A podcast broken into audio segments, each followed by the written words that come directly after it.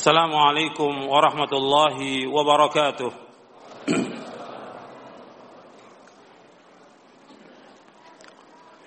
إن الحمد لله نحمده ونستعينه ونستغفره ونعوذ بالله من شرور أنفسنا ومن سيئات أعمالنا.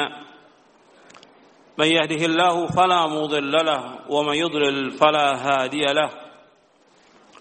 أشهد أن لا إله إلا الله وحده لا شريك له وأشهد أن محمدا عبده ورسوله. يا أيها الذين آمنوا اتقوا الله حق تقاته ولا تموتن إلا وأنتم مسلمون. يا أيها الناس اتقوا ربكم الذي خلقكم من نفس واحدة وخلق منها زوجها وبث منهما رجالا كثيرا ونساء. واتقوا الله الذي تساءلون به والأرحام إن الله كان عليكم رقيبا. يا أيها الذين آمنوا اتقوا الله وقولوا قولا سديدا. يصلح لكم أعمالكم ويغفر لكم ذنوبكم. ومن يطع الله ورسوله فقد فاز فوزا عظيما. أما بعد فإن أصدق الحديث كتاب الله. وخير الهدي هدي محمد صلى الله عليه وعلى آله وسلم وشر الأمور محدثاتها وكل محدثة بدعة وكل بدعة ضلالة وكل ضلالة في النار. أيها الإخوة أعزكم الله kepada bapak, ibu-ibu, ikhwan dan akhwat yang mudah-mudahan dirahmati oleh Allah Subhanahu wa taala. Alhamdulillah kita bersyukur kepada Allah Subhanahu wa taala atas segala nikmat yang Allah karuniakan kepada kita. Nikmat iman, nikmat Islam, nikmat sehat, nikmat afiah, nikmat dijauhkan oleh Allah dari berbagai macam malapetaka. Nikmat diberikan hidayah di atas sunnah Nabi sallallahu alaihi wa ala alihi wasallam. Kita bersyukur kepada Allah SWT diberikan hidayah di atas sunnah Nabi sallallahu alaihi wasallam. Ini merupakan nikmat yang paling besar setelah kita diberikan hidayah oleh Allah di atas Islam. Islam dan sunnah ini merupakan nikmat yang paling besar yang wajib kita syukuri. Yang nikmat ini lebih baik dari dunia dan seisinya. Bahwa ketika kita diberikan hidayah di atas Islam, diberikan hidayah di atas sunnah, maka kita mendapatkan kenikmatan yang paling nikmat. Yang wajib kita syukuri. Kita bisa melaksanakan ibadah dengan ikhlas semata-mata karena Allah dan kita melaksanakan sunnah Nabi sallallahu alaihi wasallam dengan mengikuti contoh Rasulullah sallallahu alaihi wasallam. Ini merupakan nikmat yang setiap ibadah kita yang kita lakukan apabila kita mengikuti syaratnya ikhlas dan ittiba maka akan mendapatkan ganjaran dari Allah Subhanahu wa taala.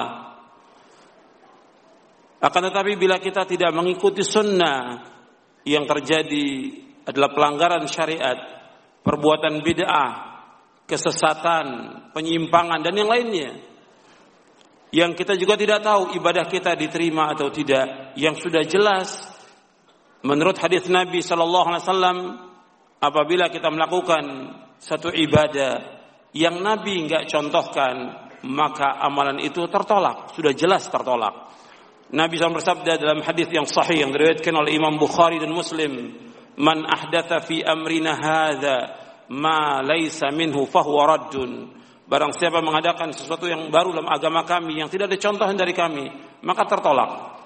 Dalam hadis Muslim Nabi bersabda, "Man 'amila 'amalan laisa 'alaihi amruna fahuwa raddun." Barang siapa mengadakan melakukan satu amalan yang tidak ada contoh dari kami tertolak. Maka orang-orang melakukan amal yang enggak dicontohkan oleh Rasulullah SAW, amalannya tertolak. Menurut sabda Rasulullah SAW. Makanya kita bersyukur kepada Allah diberikan hidayah di atas sunnah. Diajarkan Islam, diajarkan sunnah, diajarkan akidah yang benar, diajarkan tauhid. Ini merupakan nikmat yang paling nikmat yang wajib kita syukuri. Yang ini merupakan jalan yang lurus yang kita minta setiap hari. agar kita ditunjuki oleh Allah ke jalan yang lurus ihdinas siratal mustaqim karena itu ikhwan fillah azakumullah kita wajib bersyukur kepada Allah atas nikmat ini nikmat Islam dan nikmat sunnah kemudian juga kemudian juga kita bersyukur kepada Allah SWT diberikan hidayah taufik oleh Allah untuk selalu dan senantiasa menuntut ilmu. Ini nikmat. Antum diberikan hidayah untuk selalu dan senantiasa menuntut ilmu, ini nikmat dari Allah SWT. Betapa banyak orang-orang yang nggak di, diberikan hidayah oleh Allah. Kajian di depan matanya, kajian di depan rumahnya, tapi nggak tersentuh sama sekali untuk mengaji, nggak tersentuh sama sekali untuk menuntut ilmu. Padahal semuanya ada, fasilitas ada, kendaraan ada, wadia sehat, dan yang lainnya. Makanya ikhwan fillah azakumullah, ketika kita diberikan hidayah Allah untuk selalu dan senantiasa menuntut ilmu, kita bersyukur pada Allah. Dan terus kita berusaha untuk mencari ilmu. Karena kita semuanya saya dan antum sama sebagai talibul ilm, sebagai penuntut ilmu yang kita terus-terus menuntut ilmu. Jangan merasa kita mempunyai ilmu, jangan merasa juga saya sudah pernah ngaji, saya sudah pernah di pondok, saya sudah pernah ini, kemudian nggak ngaji lagi. Ini orang yang rugi nantinya. Karena dia, dia merasa cukup dengan apa yang ada. Padahal ilmu ini sangat luas yang wajib dia tuntut sampai dia meninggal dunia. Kita harus menuntut ilmu dan terus menuntut ilmu. Dan nikmat ilmu luar biasa kenikmatannya. Besar kenikmatan ilmu ini dan antum merasakan nikmatnya setelah antum menuntut ilmu, terus menuntut ilmu. Ini jangan kita tinggalkan. Kita ajak istri kita, ajak anak kita juga untuk menuntut ilmu. Kemudian juga di antara nikmat yang lain, ikhwan fillah azakumullah, yaitu nikmat amal saleh. Artinya kalau orang sudah diberikan hidayah oleh Allah untuk menuntut ilmu, konsekuensi dari ilmu itu amal. Maka kita berusaha untuk menyibukkan diri kita dengan amal. Terus melakukan amal-amal soleh yang bermanfaat buat diri kita, orang tua kita, keluarga kita, dan kaum muslimin. Harus melakukan amal-amal soleh. Jangan menjadi orang-orang yang sibuk nuntut ilmu tapi tidak mengamalkan. Ini orang yang rugi. Dia nuntut ilmu tapi nggak mengamalkan. Padahal buah dari ilmu itu adalah amal. Dan Allah akan memberikan ganjaran kepada orang yang mengamalkan, bukan ganjaran kepada orang-orang yang tahu. Tapi Allah memberikan ganjaran kepada orang-orang yang mengamalkan. Surga diwariskan untuk orang-orang yang beriman, bertakwa dan orang-orang yang melakukan amal-amal saleh. Tilkal jannatu uristumuha bima kuntum ta'malun. Itulah surga yang diwariskan kepada kalian dengan sebab apa yang kalian amalkan, bukan apa yang kalian ketahui. Apa yang kalian amalkan, bima kuntum ta'malun. Apa yang kalian amalkan, bukan bima kuntum ta'lamun, bukan. Dengan apa yang kalian ketahui, bukan. Surga diwariskan bagi orang-orang yang menuntut ilmu dan dia mengamalkannya.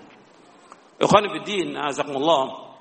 Kita harus berlomba-lomba untuk mengamalkan amal soleh. Karena fitnah-fitnah luar biasa. Fitnah ini bagaikan malam yang gelap. Yang pagi orang itu iman, sore sudah kafir. Nabi ketika melihat banyaknya fitnah yang ada, Nabi menyuruh?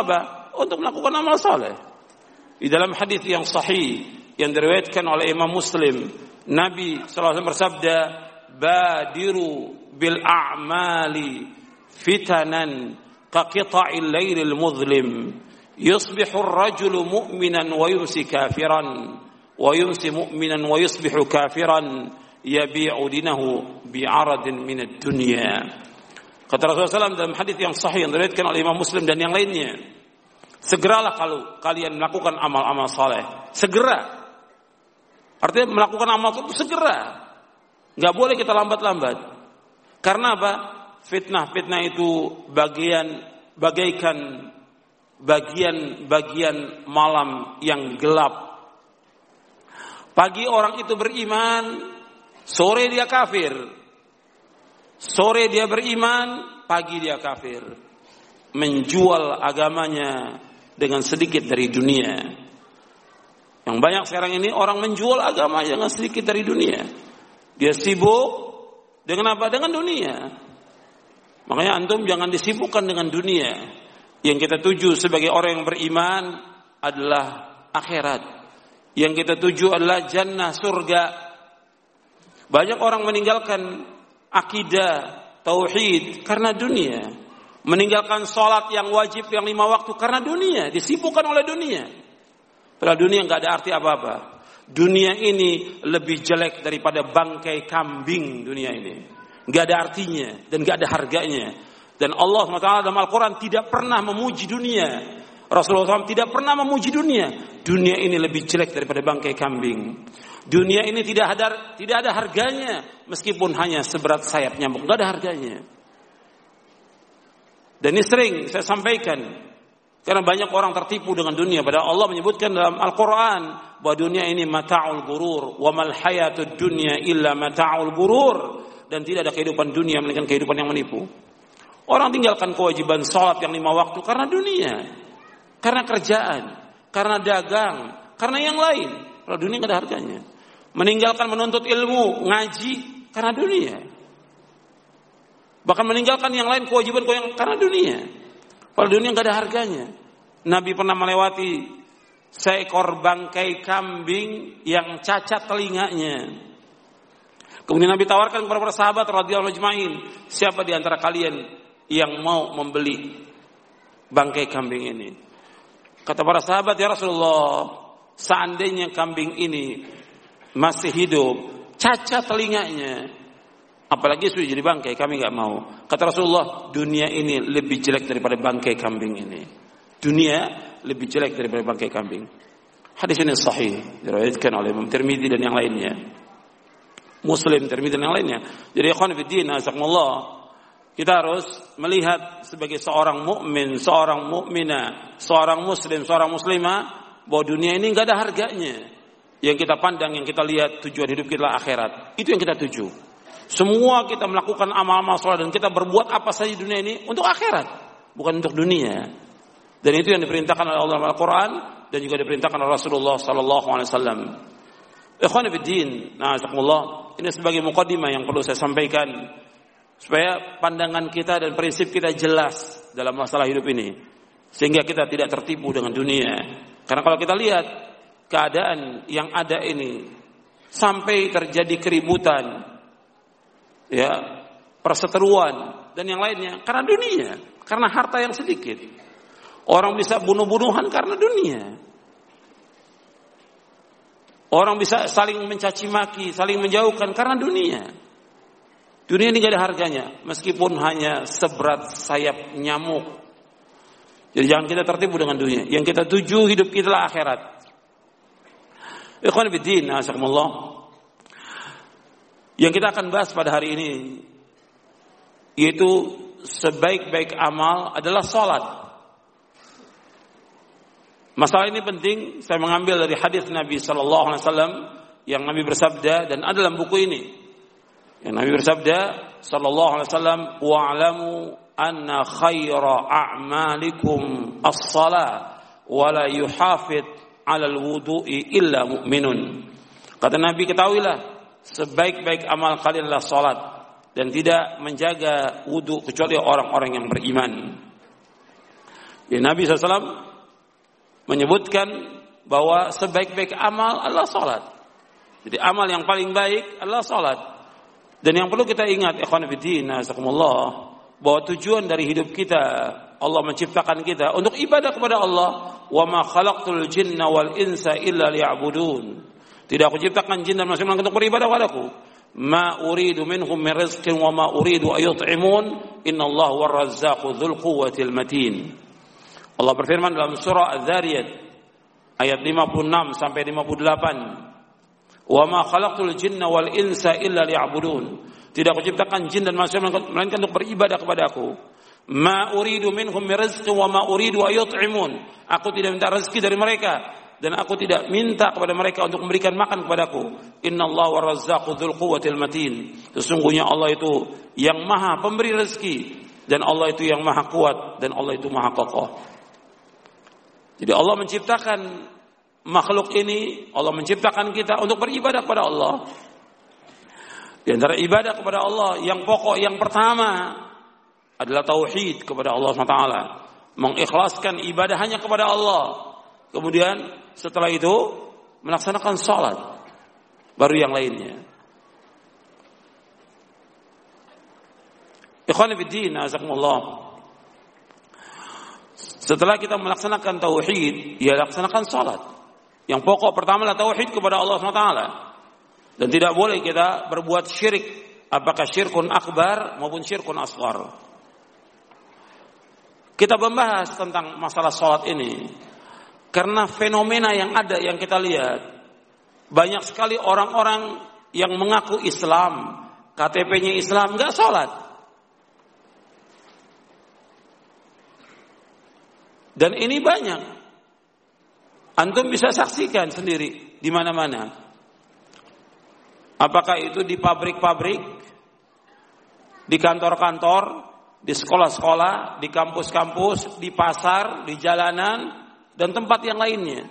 Banyak sekali orang yang nggak sholat. Dan sedikit sekali orang yang menegur. Udah jelas nggak sholat, mesti kan ditegur. Diingatkan, Termasuk konsekuensi kita sebagai seorang yang beriman, al-amru bil ma'ruf wan nahyu anil munkar. Menyuruh yang ma'ruf mencegah yang mungkar. Mestinya kita ingatkan, mesti kita tegur, tapi kenyataan tidak. Ya orang yang sholat tetap nggak sholat. Dari mulai dia kerja di pabrik itu sampai dia meninggal tetap nggak sholat, nggak ada yang tegur, nggak ada yang ingatkan. Begitu juga yang di rumah-rumah masih ada sebagian juga yang nggak sholat. Di sekolah di kampus nggak ada yang ingatkan. Ini kewajiban kaum muslimin semuanya. Kewajiban kita semuanya dan kewajiban antum semuanya. Yang laki maupun yang perempuan untuk mengingatkan nggak boleh dibiarkan. Bagaimana supaya mereka menegakkan sholat yang lima waktu? Ini wajib yang merupakan fardu ain bagi laki-laki nggak bisa ditinggalkan sampai dia mati. Kalau perempuan ada masa yang dia tidak sholat, ketika dia haid, ketika dia nifas, nggak sholat. Tapi untuk laki-laki wajib dia sholat. Hatta orang yang sedang sakit tetap wajib sholat. Yang perempuan juga demikian. Kalau dia tidak haid dan dia tidak nifas, dalam keadaan bagaimanapun juga dia wajib sholat. Nggak boleh tinggalkan. Hatta dia sakit, hatta dia safar, hatta dia naik kereta, naik bis, naik pesawat, wajib dia sholat. Dia sakitnya parah, nggak bisa berdiri, duduk, nggak bisa duduk, berbaring, nggak bisa juga berisyarat, tetap wajib sholat. Nggak boleh tinggalkan. Ini ketentuan dari agama Islam. Merupakan rukun Islam yang lima setelah syahadat apa? Sholat. Setelah syahadat, ketika Nabi menyebutkan bahwa Islam dibangun dari lima perkara, Nabi menyebutkan yang pertama syahadat wa Allah.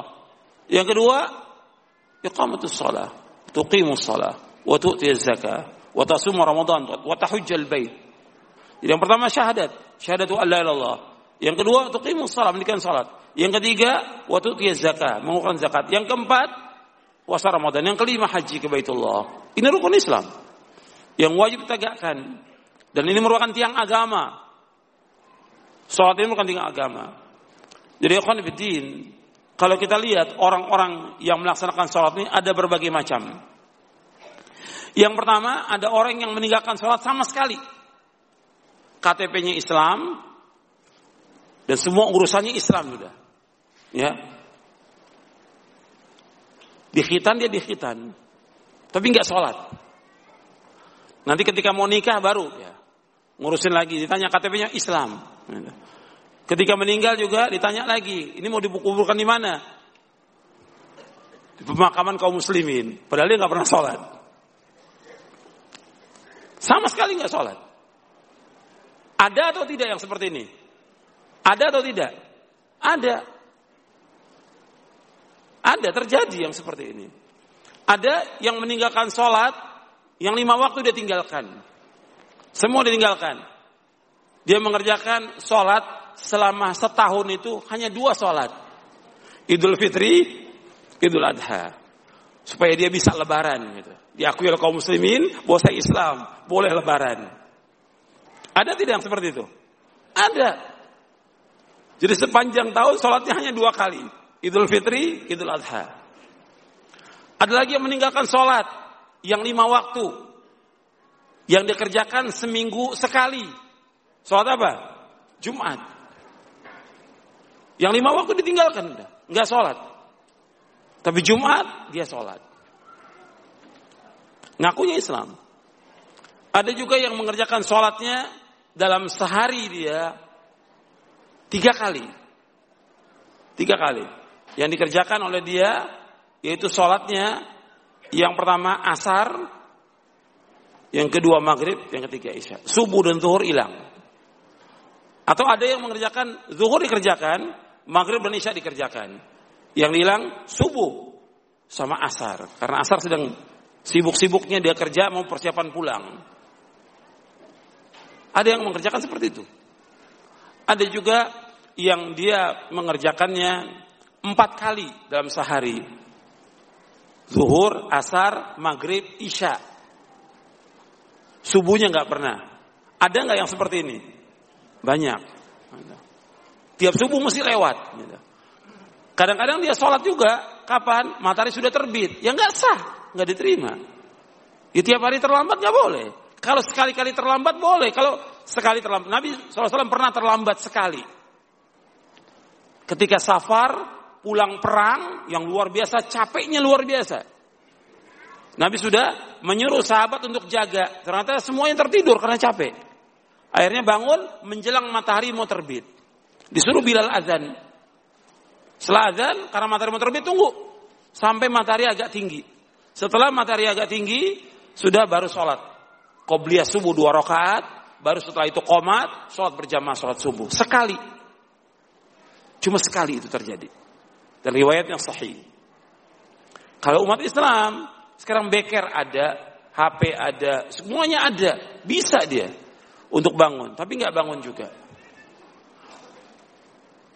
Bahkan juga ya Allah Subhanahu wa taala menciptakan di antara makhluknya ayam itu kokoknya ayam itu itu membangunkan orang untuk sholat malam dan juga sholat subuh. Yang punya ayamnya nggak sholat. Kokok ayam berkali-kali dari mulai jam 3, jam 2 sudah kokok. Jam 3 kokok. Kemudian jam 4 juga nggak bangun dia. Sudah matahari terbit baru bangun. Ini terjadi dan banyak terjadi. Jadi ikhwan ini dianggap masalah ringan dan dianggap nggak ada masalah oleh kaum muslimin. Padahal ini masalah besar dan saya sebutkan di sini hukumannya. Hukuman orang yang tidak sholat itu dihukum bunuh menurut syariat Islam. Dan ini merupakan pendapat Imam Syafi'i, rahimahullah pendapat imam-imam yang lainnya. Pendapat yang kedua yaitu di penjara sampai mati. Jadi nggak ada pendapat ulama itu yang ringan. Pendapat yang lain mengatakan dicambuk, didera orang yang nggak sholat itu. Tapi nggak terlaksana semua itu. Dianggap biasa orang nggak sholat itu di Indonesia ini dianggap biasa, dianggap biasa. Nggak ada yang negur, nggak ada yang ingatkan. Bahkan kadang-kadang ada keluarga juga yang nggak sholat dibiarkan. Ini orang meninggalkan sholat seperti itu. Ini yang yang tidak sholat atau yang sholat kadang-kadang. Kemudian yang kedua, ini jenis yang pertama. Jenis yang kedua, orang yang dia sholat. Tapi sholatnya dia nggak ada tumak nina, nggak ada khusyuk, nggak ada segala macam sudah. Cepatnya luar biasa. Yang penting sholat. Ini juga tidak benar. Ini harus diingatkan tentang kefiat sholat. Ini juga kalau dibahas lagi panjang. Ya, golongan yang kedua ini. Macam-macamnya ada ada beberapa macam juga ini.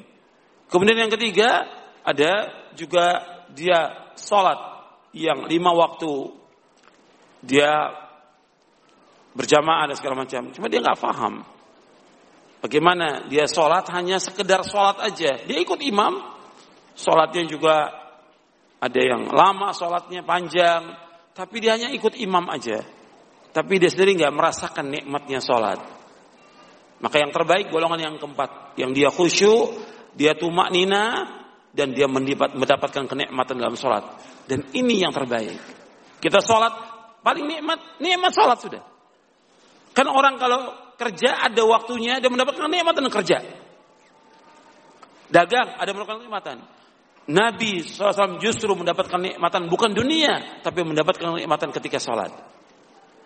Kata Nabi SAW dalam hadis yang sahih, wa ju'ilat qurratu aini fis Dan dijadikan ketenangan, ketentraman hatiku dalam salat. Jadikan ketentraman, ketenangan hati dalam salat. Jadi ikhwan jazakumullah, kita berusaha bagaimana supaya kita mendapatkan nikmat dalam salat. Sekarang kita bahas ikhwan dari buku ini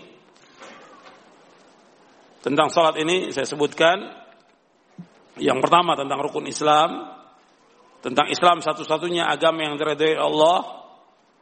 Dan ini selalu saya jelaskan karena banyak pemahaman-pemahaman yang sesat dan pemahaman yang kufur yang mengatakan bahwa semua agama baik, semua agama sama. Ini pemahaman yang sesat, pemahaman yang kufur. Menurut Allah dalam Al-Quran bahwa agama itu hanya satu. Allah berfirman, Inna dina indallahil Islam. Sesungguhnya agama yang diredoi di Allah hanya satu. Agama apa? Islam. Allah juga berfirman, "Wa may yabtaghi ghairal islami dinan fala yuqbala min wa huwa fil akhirati minal khasirin." Barang siapa mencari agama selain Islam enggak akan diterima oleh Allah dan di akhirat termasuk orang-orang yang merugi. Ini keyakinan yang wajib kita yakini bahwa Islam hanya satu agama. Selain Islam nggak akan diterima. Yahudi, Nasrani, Hindu, Buddha, Konghucu, agama yang nggak akan diterima oleh Allah. Yang diterima Islam yang dibawa oleh Rasulullah SAW, yang dipahami oleh sahabat dan diamalkan oleh mereka. Ini Islam yang diterima. Itu wajib kita yakini. Saya yakin yakinnya. Nggak ada dalam Islam agama itu semuanya sama, semuanya baik, semuanya benar, ini pemahaman yang sesat dan kufur.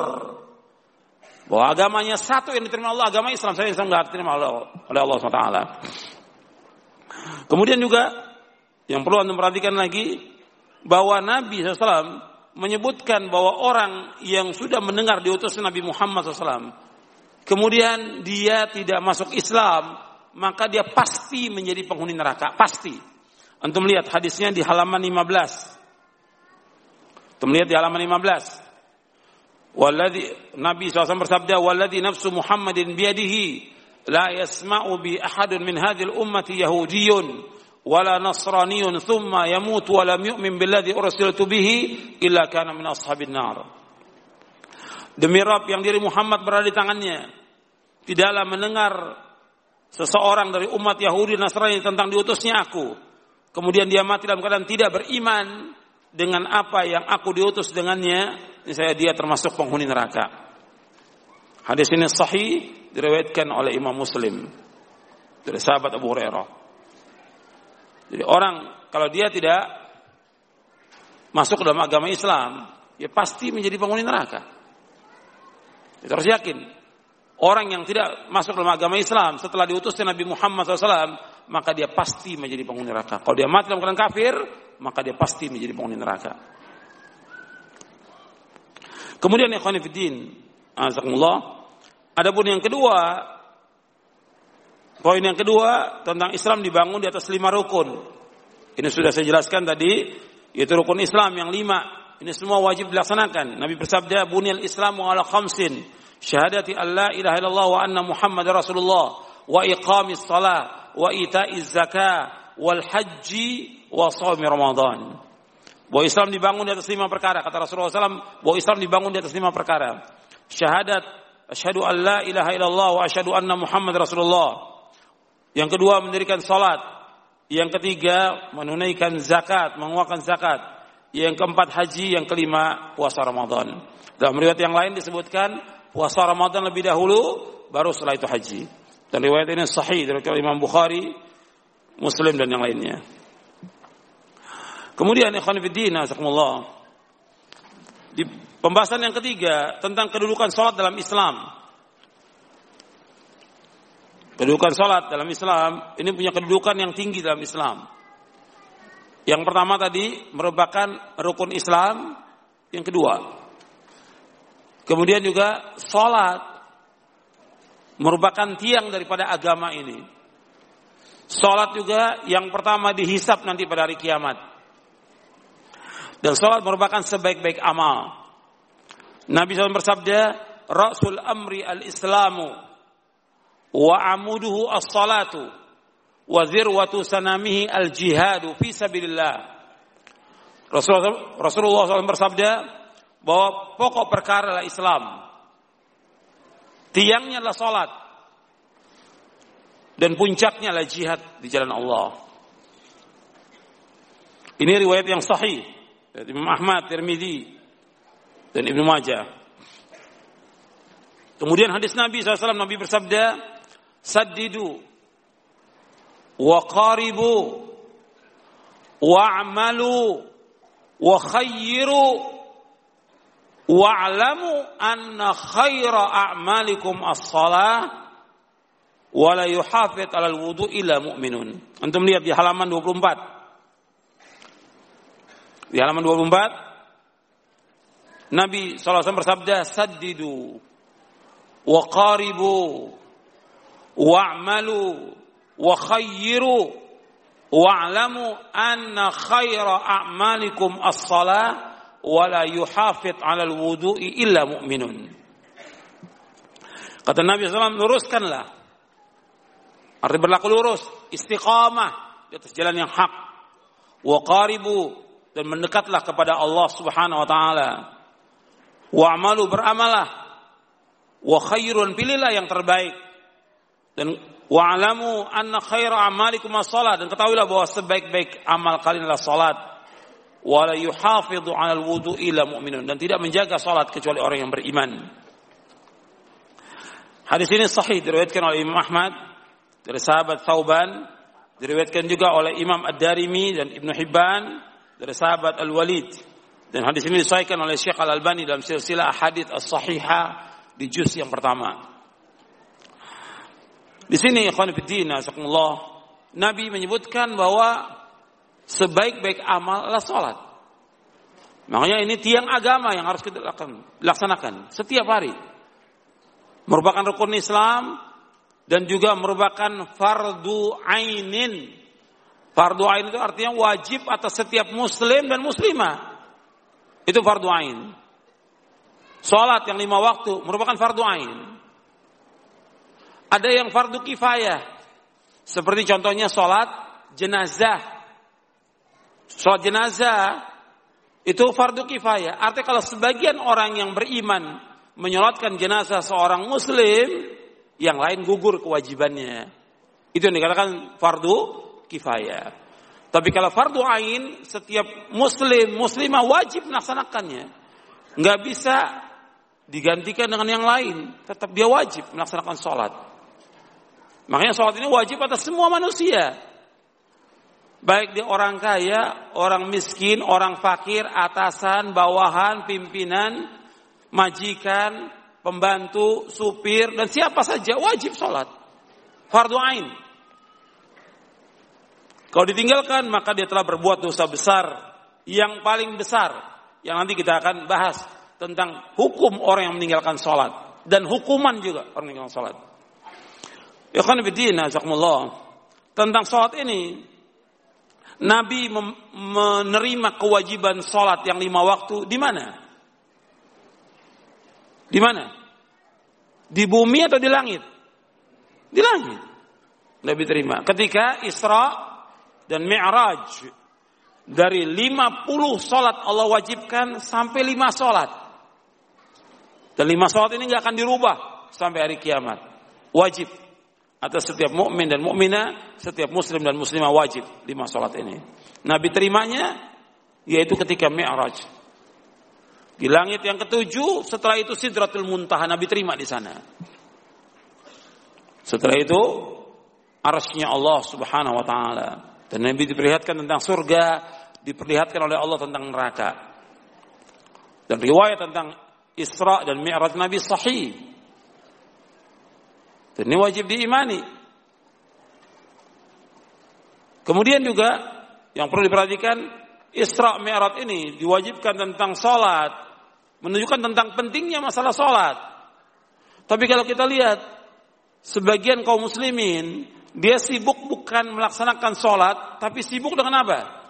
Perayaan Isra Mi'raj. Ini nggak ada dalam Islam. Nabi nggak pernah mengadakan Isra Mi'raj. Sama seperti Nabi tidak pernah juga mengadakan peringatan Maulid Nabi. Nabi nggak pernah. Nabi nggak pernah mengadakan peringatan Maulid Nabi. Nabi nggak pernah mengadakan peringatan Isra Mi'raj. Nabi nggak pernah mengadakan peringatan Tahun Baru Islam. Nabi nggak pernah mengadakan peringatan Nuzul Quran atau yang nggak ada. Kita ini beribadah kepada Allah sesuai dengan apa yang Nabi contohkan. Jangan mengadakan sesuatu yang baru dalam agama yang Nabi nggak contohkan. Orang itu menyimpang, nggak diterima amalnya dan sesat. Sebagaimana sabda Rasulullah Sallallahu Alaihi Wasallam seperti yang sudah saya jelaskan. Karena sesuatu yang baru agama beda.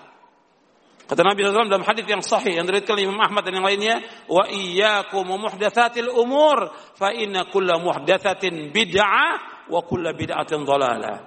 Jauhkan dari kalian setiap perkara-perkara yang baru karena setiap perkara yang baru dalam agama inilah bid'ah dan setiap bid'ah adalah sesat. Jadi jangan kita adakan. Yang Nabi nggak contohkan jangan diadakan. Ya sekarang Nabi terima ketika Mi'raj salat. Maka laksanakan yang lima waktu ini. Wajib kita laksanakan. Salat yang lima waktu. Dan ini merupakan kewajiban atas setiap muslim dan muslimah. Dan ikhwan fiddin, azakumullah, salat ini harus kita laksanakan dengan ikhlas semata-mata karena Allah. Maka Allah menyebutkan di dalam Al-Qur'an, di samping salat dengan zakat dikaitkan, juga Allah kaitkan antara salat dengan kurban. Fasalli li rabbika wanhar. Salatlah karena Allah, karena Rabbmu dengan ikhlas dan juga berkorban juga karena Allah SWT. Kalau ayat-ayat yang lain banyak wa aqimus salawatuz zakat. Dirikan salat keluarkan zakat. Menunjukkan tentang pentingnya masalah salat dan yang pertama dihisap dari kiamat masalah salat. Sabda Nabi SAW, awalu ma yuhasabu bil abdu yaumal qiyamati as-salah. Yang pertama dihisap dari kiamat masalah salat. Yang Nabi juga suruh ajarkan istri kita, anak kita apa? Salat. Tujuh tahun disuruh salat, bukan disuruh puasa atau yang lainnya, tapi sholat. Makanya Nabi SAW bersabda, Muru auladakum bis salati wahum abna'u sab'i sinin, wadribuhum alaiha wahum abna'u ashrin, wa farriqu bainahum fil madaji. Kata Rasulullah SAW, perintahkan anak kamu sholat ketika umur tujuh tahun. Kalau sepuluh tahun dia belum sholat, pukul. Dan pisahkan tempat tidur mereka. Hadisnya ada di buku ini ada hadisnya. Kemudian poin yang keempat, pembahasan yang keempat tentang keutamaan sholat. Ya saya nggak perlu bacakan semuanya, yang penting poin-poinnya aja di sini bahwa salat mencegah perbuatan keji dan mungkar. Salat sebaik-baik amal setelah syahadatain. Salat mencuci dan membersihkan kesalahan anak Adam. Salat menghapuskan dosa-dosa kecil. Dan salat juga sebagai cahaya bagi pelakunya. Orang yang salat itu ada cahaya dia di dunia dan juga nanti di akhirat. Sebab Nabi bersabda, "Was-salatu nurun." Dan salat itu adalah cahaya. Salat itu cahaya. Dan orang-orang yang salat itu akan diberikan cahaya nanti pada hari kiamat. Di saat orang-orang munafik tidak diberikan cahaya oleh Allah, orang-orang yang salat diberikan cahaya oleh Allah Subhanahu wa taala. Kemudian juga dengan sholat Allah akan meningkatkan derajat, menghapuskan kesalahan. Dengan kita sholat akan dinaikkan derajat kita di sisi Allah Subhanahu Wa Taala. Kemudian juga ketika orang sholat berjamaah ke masjid, dia wudhu di rumahnya, setiap langkah yang dia berjalan menghapuskan dosa dan mengangkat derajatnya. Jadi kita dianjurkan wudhu, kita di rumah, kemudian kita berangkat ke masjid. Kata Nabi SAW, Man tatahara fi baitihi thumma masya ila baitin min buyutillah, liyaqdiya faridatan min faraidillah kanat khatwatahu ihdahuma takhuttul takhuttu khati'atan wal ukhra tarfa'u darajatan. Kata Rasulullah barang siapa yang berwudu di rumahnya kemudian dia pergi ke satu masjid dari masjid-masjid Allah untuk melaksanakan kewajiban dari kewajiban yang Allah bebankan kepadanya itu lima waktu sholat yang lima waktu. Maka langkahnya yang pertama menghapuskan dosa. Yang kedua meninggikan derajat. Hadis ini sahih diriwayatkan oleh Imam Muslim. Kemudian juga orang yang sholat disediakan jamuan di surga. Orang yang sholat itu kalau dia mengerjakan sholat dengan berjamaah Meskipun dia sampai ke masjid, dia sudah rutin mengerjakan sholat berjamaah yang lima waktu. Sampai di masjid, orang sudah bubar. Artinya sampai di masjid orang sudah selesai. Dia tetap mendapatkan pahala jamaah. Itu perhatikan itu. Jadi ketika kita berwudu, kemudian kita dengar azan, kemudian kita wudu. Berjalan kita menuju masjid, sampai di masjid orang sudah selesai sholat. Maka kita mendapatkan pahala berjamaah. Untuk melihat hadisnya di halaman 35. Man tawadda'a fahsana wudu'ahu thumma raha fawajada an-nasa qad sallau a'tahu Allah azza wa jalla mithla ajri man sallaha wa hadaraha la yanqusu dhalika min ajrihim syai'a. Nabi SAW bersabda, barang siapa yang wudu lalu dia membaguskan wudhunya, kemudian menuju masjid, tapi ia dapati orang-orang telah sholat, maka Allah Azza wa Jalla memberinya pahala orang yang sholat dan menghadirinya tanpa mengurangi pahala mereka sedikit pun juga. Hadis ini sahih riwayat Abu Daud, Nasai. Jadi Nabi SAW menyebutkan orang yang dia berwudu, dia niat sholat berjamaah. Tiba-tiba sampai di masjid orang sudah sholat maka Allah memberikan pahala salat berjamaah. Makanya para ulama menjelaskan ulama salaf kalau sudah sampai di masjid yang di situ ada imam rawatib, maka tidak ada mengerjakan lagi jamaah yang kedua, apalagi jamaah ketiga, keempat, kelima, tidak ada, cukup jamaah sekali. Jamaah yang dikumandangkan azan, yang komat itu jamaah. Maka Imam Syafi'i rahimahullah dalam kitabnya Al-Um dia menjelaskan bahwa termasuk kesalahan itu membuat jamaah yang kedua atau ketiga. Jamaah sekali aja. Dan kita datang ke masjid dengan niat sholat berjamaah. Setelah dikumandangkan azan itu, kita sampai di masjid. Seandainya sudah selesai sholat, kita mendapatkan pahala sholat berjamaah. Yang mengatakan demikian siapa? Rasulullah Sallallahu Alaihi Wasallam. Kalau ada jamaah yang kedua, ketiga, orang akan Santai dia, berlambat-lambat. Ah nanti juga bisa kita sholat berjamaah lagi. Tapi kalau jamaah sekali itu saja, begitu dikumandangkan azan, semua orang berbondong datang ke masjid. Karena jamaah yang pertama. Dan itu dijelaskan oleh para ulama tentang masalah ini. Kemudian ikhwan fillah, azakumullah, di poin yang kelima atau bab yang kelima dari buku ini saya jelaskan Salat itu sebagai rasa syukur kita terhadap nikmat Allah Subhanahu wa taala. Nikmat yang Allah berikan Allah e, nikmat yang Allah karuniakan kepada kita sangat banyak. Sangat banyak, tidak bisa hitung, tidak bisa kita hitung nikmat-nikmat itu.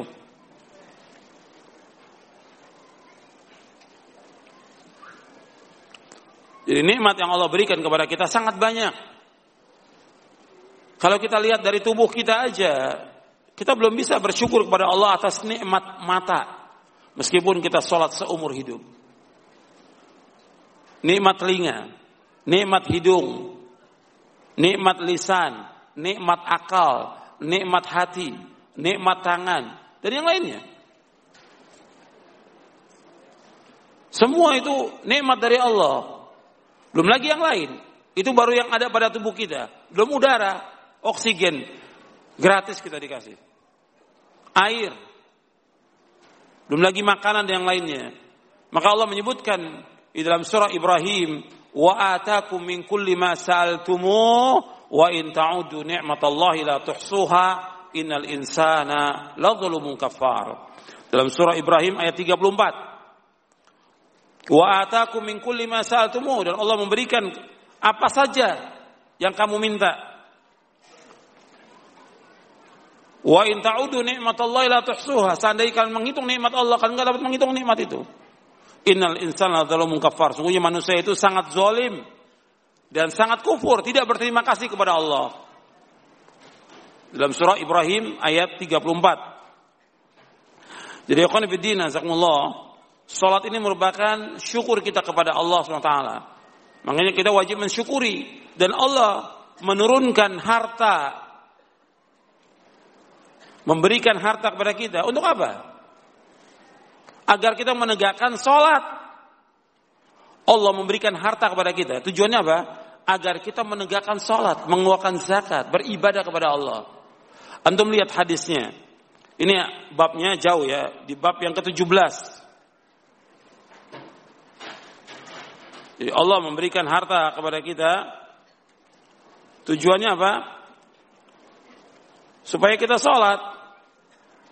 Untuk lihat di bab yang ke-17 di halaman 111. Anda lihat di bab 17 di halaman 111. Nabi sallallahu alaihi wasallam bersabda Kata Nabi sallallahu alaihi wasallam beliau bersabda inna Allah qal inna anzalna al-mal li iqamis salati wa ita'iz zakah walau kana libni adam wadin la habba an yakuna ilaihi thanin walau kana law wadiyan la habba an yakuna ilaihi mathalith wala yamla'u jawfa ibni adam illa turab thumma yatubu Allah ala man tab Kata Nabi SAW, Allah berfirman, kalau hadis seperti ini namanya hadis kudsi. Hadis kudsi. Artinya Nabi SAW bersabda, kemudian Nabi sebutkan bahwa Allah berfirman. Ini hadis kudsi. Allah berfirman, sungguhnya kami menurunkan harta agar manusia menegakkan sholat. Allah memberikan harta kepada kita semuanya tujuannya agar manusia menegakkan sholat. Agar manusia mengeluarkan zakat Seandainya anak Adam memiliki satu lembah, niscaya ia sangat ingin mempunyai dua lembah. Seandainya ia telah memiliki dua lembah, niscaya ia sangat ingin memiliki tiga lembah. Dan tidak ada yang memenuhi perut manusia kecuali tanah. Lalu Allah mengampuni orang-orang yang bertaubat. Hadis ini sahih diriwayatkan oleh Imam Ahmad, At-Tabrani dalam Mu'jamul Kabir dan hadis ini disahihkan oleh Syekh Al-Bani dalam Sahih Jami' Shaghir dan juga dalam silsilah hadis as-sahihah. Artinya manusia ini dikaruniakan harta oleh Allah supaya mereka menegakkan salat. Dan harta yang kita peroleh sangat banyak dan tidak bisa kita hitung nikmat itu. Dari mulai kita lahir sampai kita dewasa, sangat banyak Allah memberikan harta kepada kita dan nikmat kepada kita. Maka kita wajib bersyukur kepada Allah dengan apa? Dengan menegakkan salat, dengan kita mengeluarkan zakat, dengan kita berinfak, sedekah dan yang lainnya. Dan juga ibadah-ibadah yang lain karena juga Allah berfirman dan kita sudah hafal ayatnya, "Wa ma khalaqtul jinna wal insa illa liya'budun." Tidak aku ciptakan jin dan manusia melainkan untuk beribadah kepada aku. Artinya kita hidup ini untuk apa? Untuk ibadah kepada Allah Taala. Di antara ibadah itu adalah salat. Dan ini sebaik-baik ibadah dan sebaik-baik amal adalah salat. Kemudian Nabi SAW menyebutkan bahwa anak Adam ini apabila diberikan harta nggak cukup dia. Satu lembah harta dia dikasih emas. Kemudian onta, kambing, sapi dan yang lainnya. Kepengen dua lembah. Sudah punya dua lembah, pengen tiga lembah. Dan terus seperti itu. Dan tidak ada yang memenuhi perut manusia kecuali tanah. Dia nggak puas kecuali kalau sudah apa? Sudah mati. Nggak ada yang bisa memenuhi mulutnya dia kecuali apa? Tanah mati kematian. Baru nggak? Kalau sudah dia mati, nggak kepengen dia untuk tiga atau empat. Yang kepengen dia apa kalau sudah mati? Kalau sudah mati apa yang dia kepengen? Dia minta kepada Allah, ya Allah kembalikan saya ke dunia. Untuk apa? Untuk apa? Untuk cari harta lagi, untuk dapat kerjaan, untuk punya rumah, untuk punya mobil yang mewah, untuk apa? Untuk apa? Untuk beramal soleh yang dia minta. Yang diminta oleh dia beramal soleh. Tapi karena dia sudah sudah mati, sudah nggak bisa lagi untuk kembali ke dunia. Maka rugi dan menyesal dia. Tapi memang demikian anak Adam itu nggak pernah puas, nggak pernah puas. Sudah dikasih segala macam fasilitas, masih nuntut terus seperti itu. Tapi kewajiban dia kepada Allah dilaksanakan tidak? Tidak dilaksanakan. Ini orang yang rugi. Orang yang rugi. Jadi akan fillah, kita diberikan nikmat yang sangat banyak oleh Allah, konsekuensinya kita wajib melaksanakan ibadah kepada Allah. Di antara ibadah itu salat. Maka dengan salat itu orang akan mendapatkan ketenangan, ketentraman. Anda bisa lihat orang yang sholat dengan tidak sholat beda jauh. Jauh bedanya. Yang sholat dengan gak sholat beda. Dalam dirinya. Ya, dari cahaya mukanya beda. Dari hatinya, dan ini Allah yang tahu, juga beda. Gelap hatinya orang gak sholat itu. Dari rumah tangganya juga beda. Dari kehidupannya juga beda. Semuanya beda. Makanya beda antara orang yang sholat dengan tidak sholat. Tidak mengalami ketenangan orang-orang yang tidak sholat itu. Tapi orang yang sholat mendapatkan kenikmatan dan ketenangan. Kalau seandainya ada orang yang sholat, dia belum mendapatkan kenikmatan. Sholat yang belum benar dia. Perbaiki sholatnya. Perbaiki sholatnya. Dia akan mendapatkan kenikmatan. Dan mendapatkan ketenangan dengan dia melaksanakan sholat. Kemudian yang keenam, ancaman bagi orang yang meninggalkan sholat. Ancaman bagi orang yang meninggalkan sholat. Allah subhanahu wa ta'ala berfirman, فَخَلَفَ مِنْ بَعْدِهِمْ خَلْفٌ أَضَاءُوا الصَّلَاةِ وَاتَّبَعُوا الشَّهَوَاتِ فَسَوْفَ يَلْقَوْنَ غَيَّ untuk melihat bab ke-6 halaman 43. Allah berfirman dalam surah Maryam ayat 59. khalafa min ba'dihim khalfun adha'u shalah wa syahawat fasawfa yalqawna ghayya.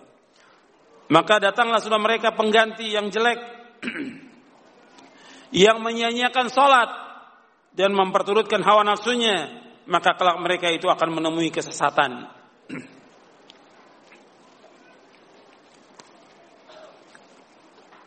Jadi orang yang tidak sholat itu dia pasti sesat. Itu.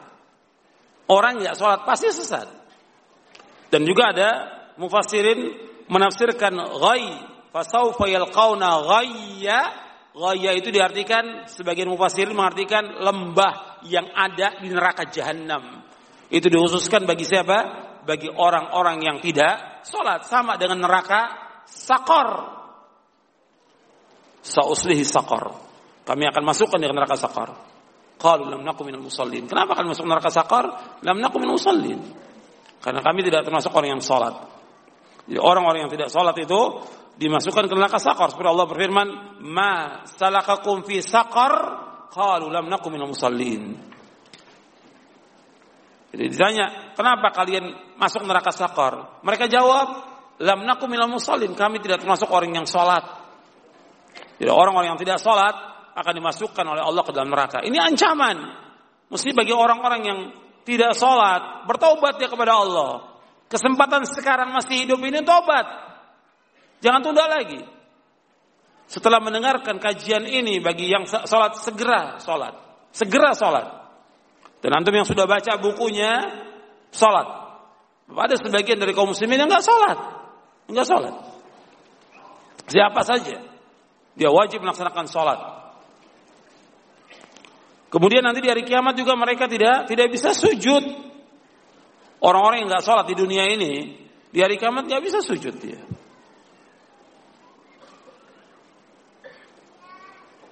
Allah menyebutkan yauma yukshafu an saqi wa yud'auna ila sujudi fala yastati'un.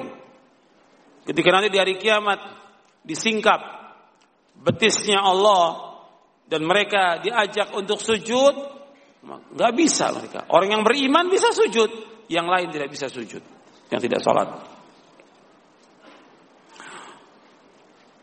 Jadi ancaman bagi orang yang sholat itu berat. Nanti kita akan bahas tentang hukum orang yang meninggalkan sholat.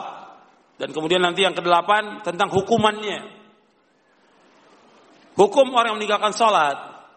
Ini para ulama ada dua pendapat dalam masalah ini. Tentang hukum orang yang meninggalkan sholat. Sebagian dari para ulama berpendapat orang yang meninggalkan sholat satu kali sholat yang wajib lima waktu dalam sehari atau lima kali sholat, maka kafir dia keluar dari Islam. Itu sehari sekali aja. Apalagi sehari, apalagi tiap hari meninggalkan sholat, kafir dia. Ini pendapat yang pertama. Pendapat yang kedua, bahwa selama dia meyakini tentang wajibnya sholat yang lima waktu, tapi dia tidak sholat karena kebodohan dia, karena kemalasan dia, karena mengikuti hawa nafsu, atau memang lingkungannya banyak orang nggak sholat sehingga dia ikut nggak sholat, tapi dia masih meyakini tentang wajibnya sholat lima waktu, maka orang yang meninggalkan sholat ini dia tidak dikafirkan, tetapi dia berdosa besar. Dan dia melakukan dosa besar yang paling besar. Tidak dua pendapat. Pendapat yang pertama, di antara ulama berpendapat bahwa orang yang tidak sholat, meskipun dia mengakui tentang wajibnya sholat, tapi dia nggak sholat kafir.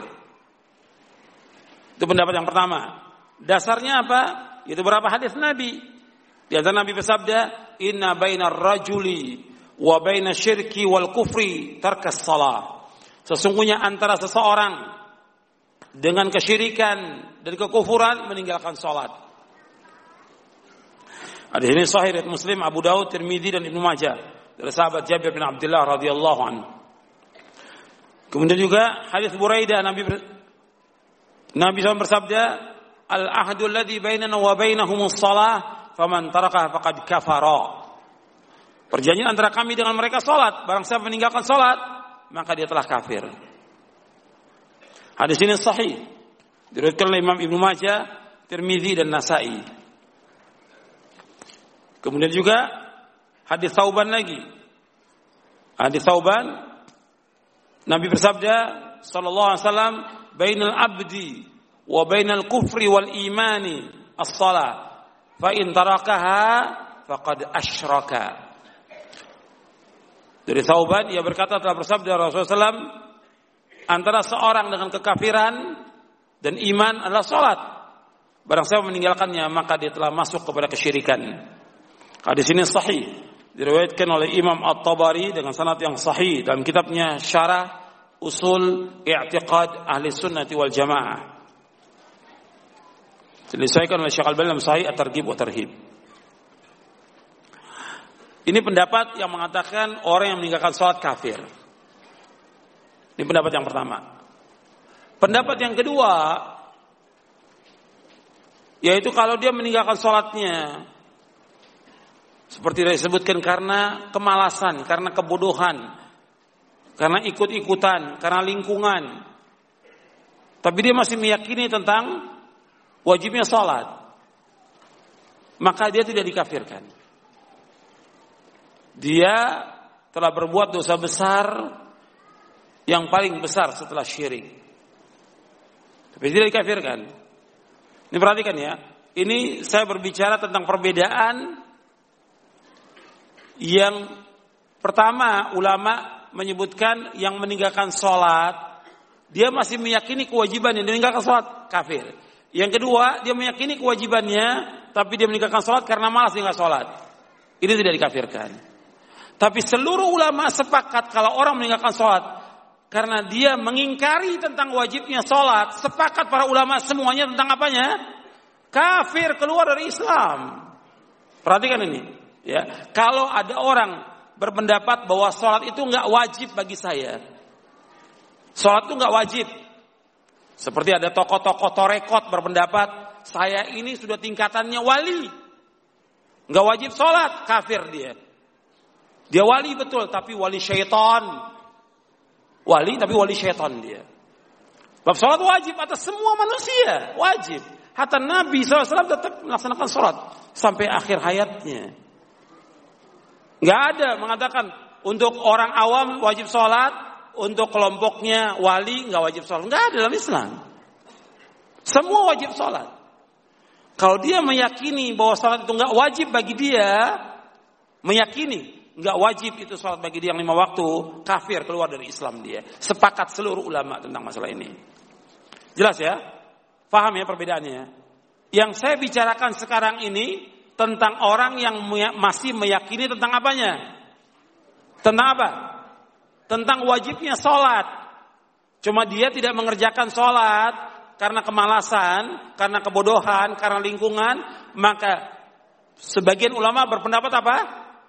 Kafir. Sebagian lagi dia meyakini tentang wajibnya sholat, tapi dia meninggalkan karena kemalasan, kebodohan dan yang lainnya, tidak dikafirkan menurut jumhur ulama. Sampai sini paham nggak ini? Paham ya? Yang belakang paham ya? Ibu-ibu yang belakang juga paham. Jadi dua perbedaan ini berkaitan dengan apa? Dengan dia masih meyakini tentang wajibnya sholat, tapi dia meninggalkan sholat. Dia meyakini tentang wajibnya sholat, meninggalkan sholat. Ulama yang pertama mengatakan bahwa dia kafir meninggalkan sholat. Meskipun dia meyakini tentang wajibnya sholat. Ulama yang kedua mengatakan tidak kafir. Tidak kafir. Dasarnya apa? Ulama yang kedua. Untuk melihat hadisnya. Di halaman 49. Khamsu, Nabi SAW bersabda, kata Ubadah bin Samit. radhiyallahu an, ia berkata, Aku mendengar Rasulullah SAW bersabda, Khamsus salawatin, katabahun Allahu al ibadi man ata bihinna lam yudayyi minhunna syai'an istighfafan bihaqqihin kana lahu 'inda Allah ahdun ay yudkhilahu al-jannata wa man lam yati bihinna falaysa lahu 'inda Allah ahdun in syaa'a 'adzabahu wa in syaa'a ghafara lahu kata Rasulullah SAW beliau bersabda lima salat yang Allah wajibkan atas hambanya barang siapa mengerjakannya dan tidak menyia-nyiakannya sedikit pun karena menganggap enteng maka ia memiliki perjanjian dengan Allah untuk memasukkan dia ke dalam surga. Dan barang siapa tidak mengerjakannya, maka dia tidak memiliki perjanjian dengan Allah. Jika Allah berkehendak, maka dia mengazabnya dan jika dia berkehendak, dia mengampuninya. Hadis ini sahih, diriwayatkan oleh Imam Malik dalam kitabnya Al-Muwatta, kemudian juga An-Nasai, Ibnu Majah, Ahmad, Abu Daud, Ibnu Abi Asim kitabnya Sunnah. Dan di sini disahkan oleh Syekh Al-Balam kitabnya Sahih Sunan Abi Daud. Anda perhatikan di sini, Nabi SAW menyebutkan dia dalam hadis ini salat yang lima waktu. Tolong perhatikan, jangan tidur. Di sini tempat ngaji, bukan tempat tidur. Ya, perhatikan. Di Nabi menyebutkan tentang salat yang lima waktu. Salat yang lima waktu. Barang siapa mengerjakannya dan tidak menyanyiakannya, maka dia memiliki perjanjian Allah, Allah akan masukkan dia ke dalam sorga. Dengan sholat dia mengerjakan lima waktu ini, maka Allah akan masukkan dia ke dalam sorga. Yang kedua, barang siapa yang tidak mengerjakannya, tidak mengerjakan apa di sini? Sholat, tidak mengerjakan sholat. Maka dia tidak memiliki perjanjian dengan Allah. Perhatikan dia di sini, tidak mengerjakan sholat. Dia masih meyakini tentang wajibnya sholat, tapi dia tidak sholat. Maka dia tidak memiliki perjanjian dengan Allah. Nabi bersabda, Insya'a adzabahu wa insya'a ghafara lahu. Jika Allah kehendaki, Allah akan azab. Jika Allah kehendaki, Allah akan ampuni. Hadis ini sahih. Kalimat jika Allah kehendaki Allah azab. Jika Allah kehendaki Allah ampuni. Menunjukkan bahwa orang yang tidak sholat itu kafir atau tidak? Tidak kafir. Karena orang kafir nggak ada kalimat akan diampuni. Orang kafir kekal neraka selama lamanya tapi di sini jika Allah kehendaki Allah akan ampuni. Jika Allah kehendaki Allah akan siksa. Atau kita balik jika Kata Nabi, insya adzab jika Allah kehendaki Allah akan siksa dia, jika Allah kehendaki maka Allah akan ampunkan. Kalau Allah akan ampunkan, berarti menunjukkan bahwa dia masih apa? Masih muslim. Paham ini? Penjelasan di sini paham ya? kalau dia dikendaki dia akan diampuni Allah, maka dia muslim, masih muslim. Hadis ini sahih.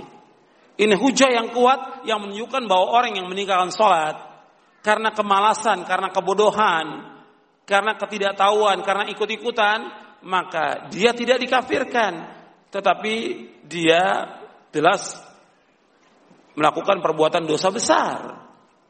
Kita bicaranya sekarang ini bukan soal ya kita bicara eh, sekarang kita bicara soal masalah dia kafir atau tidak kafir.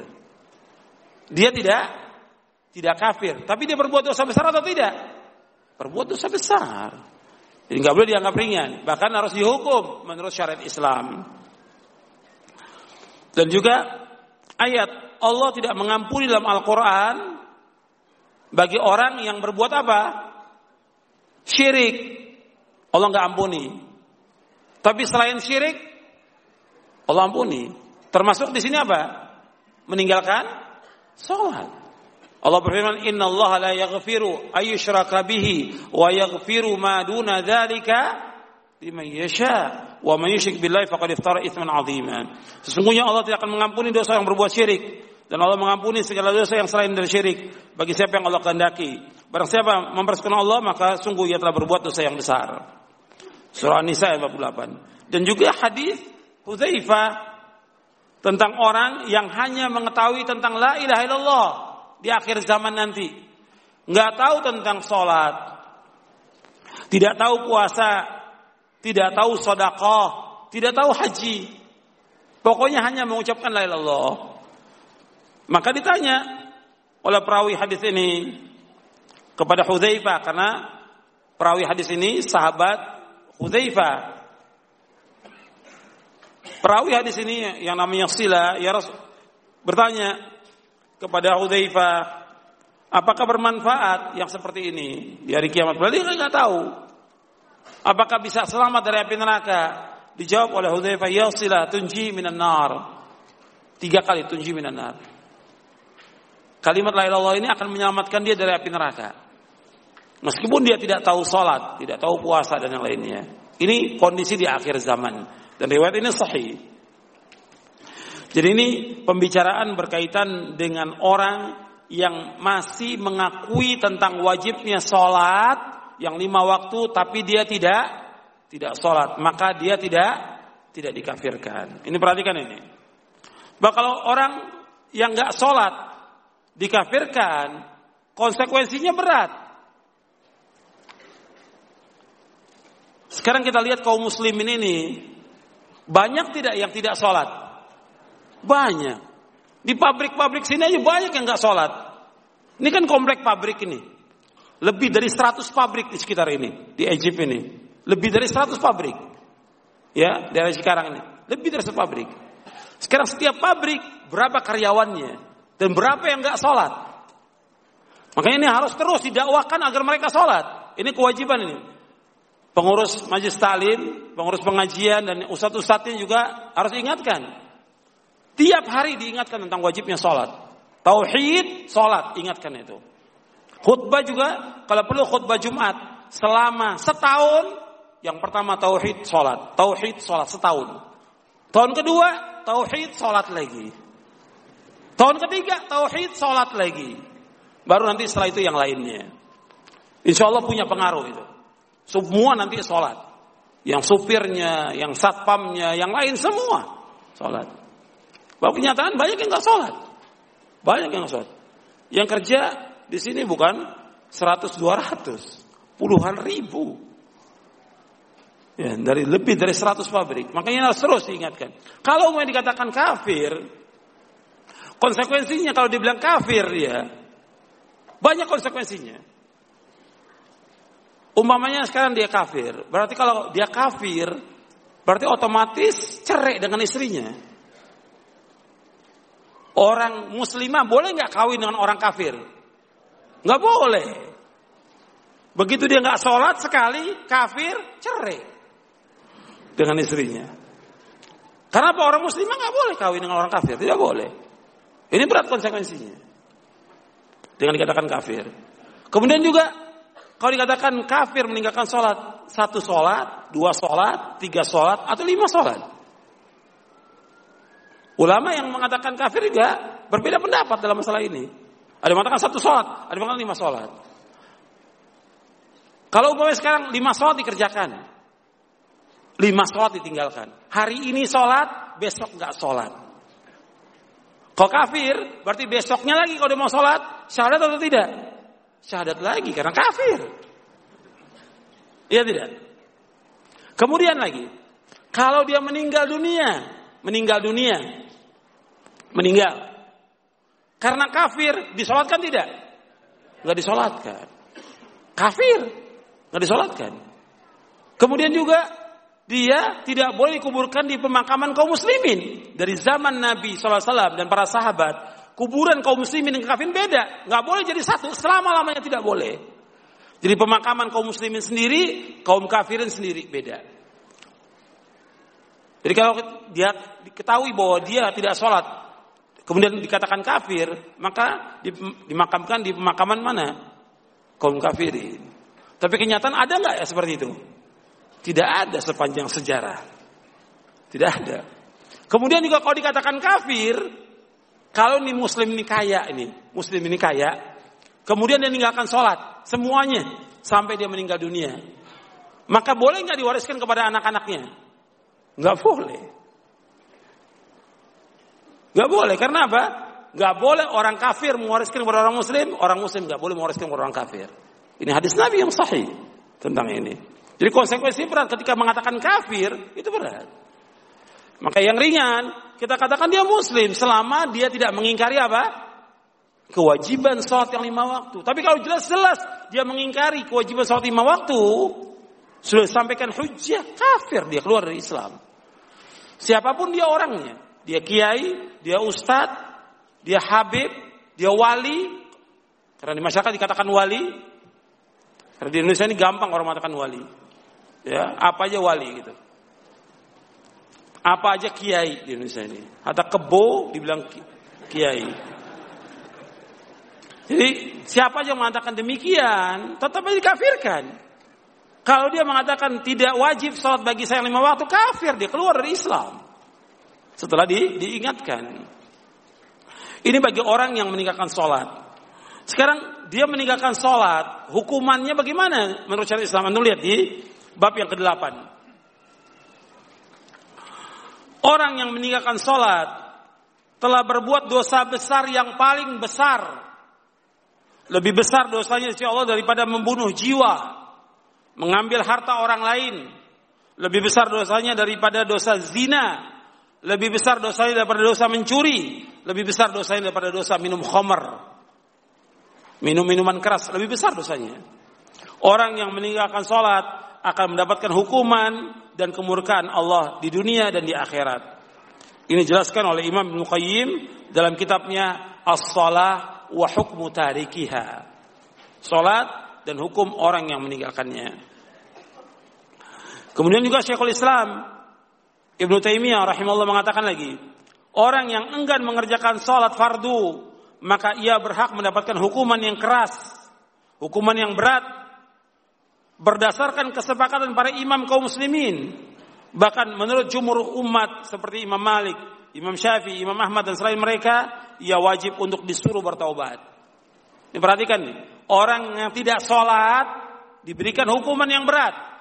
Diingatkan dia suruh sholat dan diingatkan dia untuk taubat kepada Allah SWT. Kalau dia taubat dan dia mau sholat lagi, maka ia terbebas dari hukuman dan jika tetap dia tidak sholat, maka dia dibunuh. Dibunuh. Yang membunuh siapa? Ulil amri pemerintah yang membunuh. Bahkan orang yang meninggalkan sholat lebih jelek daripada pencuri, lebih jelek dari penzina, lebih jelek dari peminum khamar, dan lebih jelek dari pengisap ganja. Ini dalam majmu fatwa di juz yang ke-22 di halaman 50 oleh Syekhul Islam Ibnu Taimiyah rahimahullah. Jadi orang yang meninggalkan sholat dosanya lebih jelek, lebih besar daripada daripada orang yang berzina. Lebih jelek dan lebih besar dosanya daripada orang yang mencuri. Lebih jelek dan lebih besar dosanya daripada orang yang minum minuman keras. Orang yang meninggalkan sholat dosanya lebih jelek dan lebih besar daripada pengisap ganja. Ya, sholat ini tiang agama. Dan yang pertama dihisap pada kiamat masalah sholat ini. Makanya harus diberikan hukuman yang berat bagi orang-orang yang meninggalkan sholat ini. Dijelaskan oleh para ulama, sebagian ulama berpendapat orang yang tidak sholat, tidak sholat, dia dihukum bunuh seperti dibunuhnya orang-orang yang murtad. Jadi orang yang murtad dari agama Islam, dia Islam, kemudian dia murtad, masuk ke agama Kristen atau Yahudi atau yang lainnya, maka orang ini harus dibunuh oleh pemerintah. Dengan dasar hadis Nabi yang sahih yang diriwayatkan oleh Imam Bukhari, Nabi yang bersabda, "Man baddala dinahu faqtuluh." Barang siapa yang merubah agamanya, bunuh dia. Yang merubah agamanya bunuh. Yang membunuh siapa? Ulil amri. Ini harus perhatikan orang-orang yang merubah agama yang tadinya Islam, kemudian masuk Kristen dia. Karena dia ingin nikah umpamanya dengan seorang wanita, akhirnya dia masuk Kristen. Ini harus dibunuh menurut syariat Islam. Harus diberikan hukuman yang berat. Nggak boleh dibiarkan. Kepada saudara-saudaranya juga harus diberikan hukuman orang itu. Dihajar. Tidak disambangi, tidak ditengok, tidak dibantu, nggak boleh bantu. Orang yang tidak sholat tidak boleh mendapatkan zakat, tidak boleh. Orang yang tidak sholat nggak boleh diberikan sedekah, tidak boleh. Ini penjelasan Syekhul Islam Ibnu Taimiyah dalam majmu fatwanya dan juga penjelasan Syekh Abdul Aziz bin Abdullah bin Bas. Orang yang sholat nggak boleh diberikan zakat. Orang yang tidak sholat nggak boleh dikasih sedekah, nggak boleh. Banyak di pinggir-pinggir jalan orang-orang yang minta-minta nggak sholat, jangan dikasih. Hatta saudara, saudara sudah diingatkan tentang wajibnya sholat nggak sholat, jangan dikasih, jangan dibantu, jangan dibantu. Sampai dia jerah dan taubat. Mesti hukumannya dia bukan bukan dikasih sedekah, bukan Dibunuh oleh pemerintah. Dibunuh oleh pemerintah. Jadi jangan jangan belas kasih kepada orang-orang yang tidak sholat. Disuruh mereka untuk sholat. Kalau mereka katakan ya saya gimana saya sholat? Saya nggak punya pakaian, maka pengurus masjid kasih pakaian kepada dia, jilbabnya. Atau mengatakan saya gimana sholat? Saya nggak punya sarung, belikan sarung, kain sarung untuk sholat dia. Belikan. Jadi nggak ada alasan bagi dia untuk tidak sholat, nggak ada alasan. Di alasan celana saya kalau kerja kotor. Kotor bukan najis. Perhatikan, kotor bukan najis. Kena debu, kena air, kena minyak, kena bensin, kena oli, tidak najis. Kayak najis. Atau dia di pasar motong ayam, kena darah ayam, nggak najis. Dia tinggal dicuci sholat. Sama seperti orang yang sholat, dia ada koreng, ada bisul, keluar darah. Tetap sholatnya najis. Yang najis darah apa? Darah haid dan darah nifas, itu najis. Ini banyak orang salah pemahaman. Kotor bukan najis. Celana saya kotor, baju saya kotor nggak sholat. Padahal itu tidak tidak najis. Tapi tetap aja kita memberikan kepada dia sarung supaya dia sholat. Dikasih di tempat-tempat itu di musola atau di tempat dia jaga atau di tempat kumpulnya supir kasih sarung supaya dia sholat. Bab ini hukumannya berat. Orang yang tidak sholat itu dihukum bunuh. Hukum bunuh. Dihukum bunuh. Sebagian mengatakan dihukum bunuh karena dia murtad. Ini pendapat Imam Said bin Jubair, Amir Ash-Sha'bi, Ibrahim An-Nakhai, kemudian juga Abu Amr Al-Zawi, Al-Auza'i, Ayub As-Sikhtiyani, Abdullah bin Warak, dan yang lainnya. Pendapat kedua, dia dibunuh karena had. Ada karena hukuman dia. Dia karena nggak sholat diberikan hukuman. Dibunuh, bukan karena dia murtad, tapi dia nggak sholat diberikan hukuman. Hukumannya yaitu dibunuh. Ini pendapat Imam Malik. Pendapat Imam Syafi'i. Dan ini riwayat yang dipilih oleh Ibnu Battah. Jadi orang yang tidak sholat itu, yang pertama hukumannya, yang pertama, yang pertama ada dua. Yang pertama ini hukumannya dia dibunuh karena murtad. Ini pendapat yang pertama. Tapi pendapat yang kedua, dia dibunuh bukan karena murtad, karena diberikan hukuman had dia. Jadi berat nih, masalah sholat itu bukan masalah ringan. Sekali dia nggak sholat harus diberikan hukuman. Tapi kalau ada orang yang dia tidak sholat, kemudian diberi ancaman, kamu sholat atau kamu dibunuh. Dia pilih apa? Saya nggak mau sholat, saya mau dibunuh aja. Kalau yang seperti ini, kafir atau tidak? Kafir jelas. Karena nggak mungkin ada orang Islam yang dia milih bunuh daripada sholat, nggak mungkin.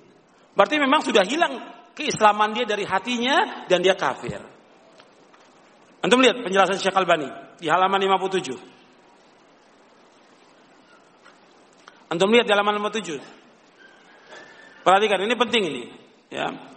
Sesungguhnya orang yang meninggalkan sholat karena malas, maka sah dihukumi keislamannya, tetap dia Islam. Selama tidak ada sesuatu yang menyingkap apa yang disembunyikan dalam hatinya. Atau yang menunjukkan pada hal itu. Dan ia meninggal di atas yang demikian. Sebelum ia disuruh untuk bertobat. Atau tetap dia Islam. Sebagaimana hal tersebut terjadi di zaman sekarang ini.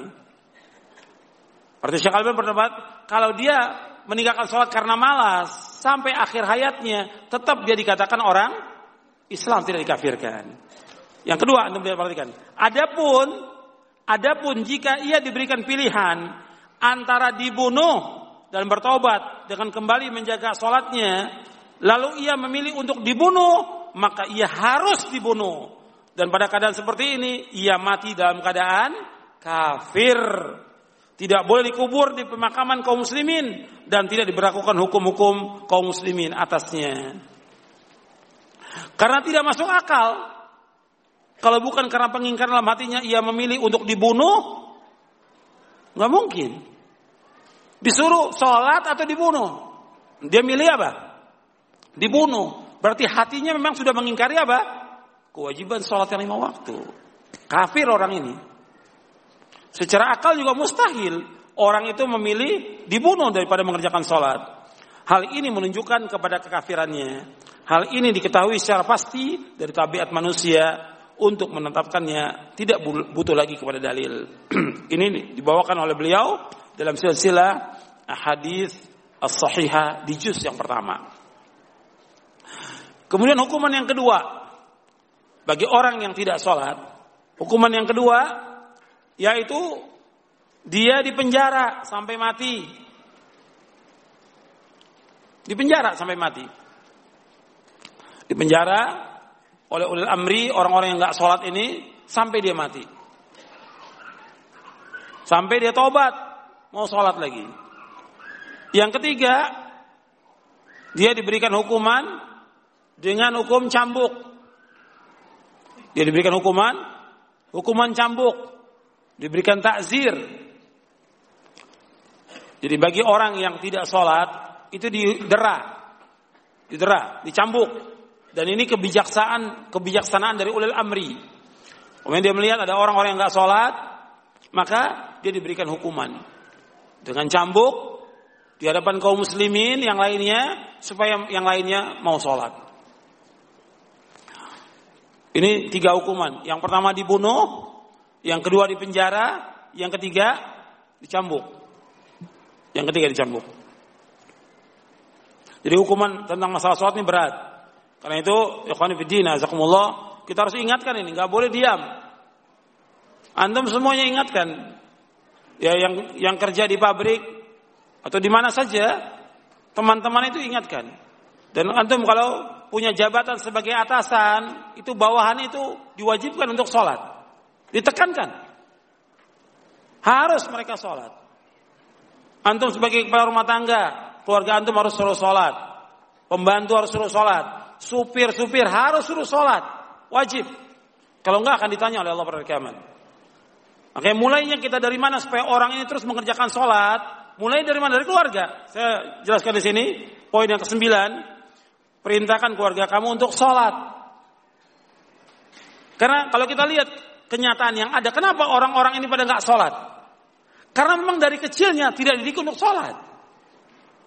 Rata-rata nggak dididik untuk sholat. Makanya sekarang kita mulai dari diri kita sekarang ini. nggak ada istilah terlambat. nggak ada terlambat.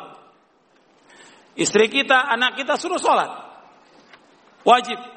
Allah berfirman dalam surah At-Tahrim ayat 6. Ya ayyuhalladzina amanu ku anfusakum wa ahlikum nara wa quduhan nas wal hijara 'alaiha malaikatun giradun shidad la ya'sun Allah ma amarahum wa yaf'aluna ma yu'marun. Wahai orang-orang yang beriman, suruhlah keluarga kamu untuk wahai orang beriman, jagalah diri kamu dan keluarga kamu dari api neraka. Yang bahan bakarnya adalah manusia dan batu. Penjaga-penjaganya malaikat yang kasar dan keras. Yang tidak durhaka kepada Allah terhadap apa yang diperintahkan kepada mereka dan selalu mengerjakan apa yang diperintahkan. Dijelaskan tentang ini oleh Ali bin Abi Thalib radhiyallahu anhu kata Ali tentang tafsir ayat ini alimu anfusakum wa ahlikumul khaira wa adibuhum kata Ali bin Abi Thalib alimu anfusakum wa ahlikumul khaira wa adibuhum ajarkan keluarga kamu untuk sholat dan ajarkan adab untuk mereka. Kemudian juga Abdul bin Abbas menyebutkan ajarkan mereka untuk melaksanakan ketaatan kepada Allah. Ya ketaatan kepada Allah yang pertama tauhid, yang kedua salat, baru yang lainnya. Kemudian kata Imam Mujahid,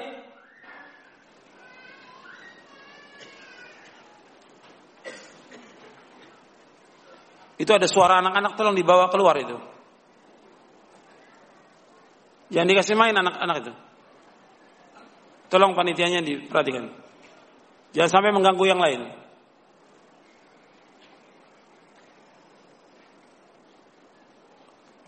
Kata Imam Mujahid rahimahullah, hendaklah kalian bertakwa kepada Allah dan hendaklah kalian mewasiatkan kepada keluarga kalian untuk selalu bertakwa kepada Allah. Yang dikatakan takwa yaitu melaksanakan perintah-perintah Allah menjauhkan larangannya. Kalau dikatakan melaksanakan perintah Allah menjauhkan larangannya, pertama kali yaitu apa? Tauhid. Yang kedua salat. Maka beribadah kepada Allah secara luas, yang pokok pertama kali itu salat. Makanya ketika Allah Subhanahu wa taala menyebutkan kepada Nabi Musa alaihi salatu wasalam, perhatikan ini di dalam surah Taha Allah mengatakan kepada Nabi Musa SAW, Innani anallahu la ilaha illa ana fa'budni wa aqimis salata li dhikri. Ketika Allah mengatakan kepada Nabi Musa, Innani anallahu la ilaha illa ana. Sesungguhnya aku Allah. Tidak ada Tuhan yang lain selain aku kata Allah. Fa'budni beribadah padaku wa aqimis salata li dhikri. Dirikanlah salat untuk mengingat aku. Dalam surah Taha ayat 14. Artinya disuruh beribadah, ibadah umum semuanya. Di antaranya yang pokok tauhid. Kemudian apa? Disebutkan secara sendiri wa aqimis salata dzikri. Dirikanlah salat untuk ingat kepadaku. Makanya ini harus diperhatikan oleh kepala rumah tangga suruh anaknya untuk sholat. Makanya Luqman ali Luqman ali salatu wassalam itu mengajarkan kepada anaknya untuk mentauhidkan Allah, menjauhkan syirik, setelah itu sholat. Luqman mengajarkan bagaimana Allah abadikan dalam surah Luqman, ya bunayya la tusyrik billah, inna syirka. Wahai anakku, jangan kau berbuat syirik kepada Allah. Syirik itu kezaliman yang besar. Kemudian berapa ayat kemudian Luqman berkata kepada anaknya, "Ya bunayya aqimis shalah wa'mur bil ma'ruf wanha 'anil munkar wasbir 'ala ma asabak inna dzalika min azmil umur.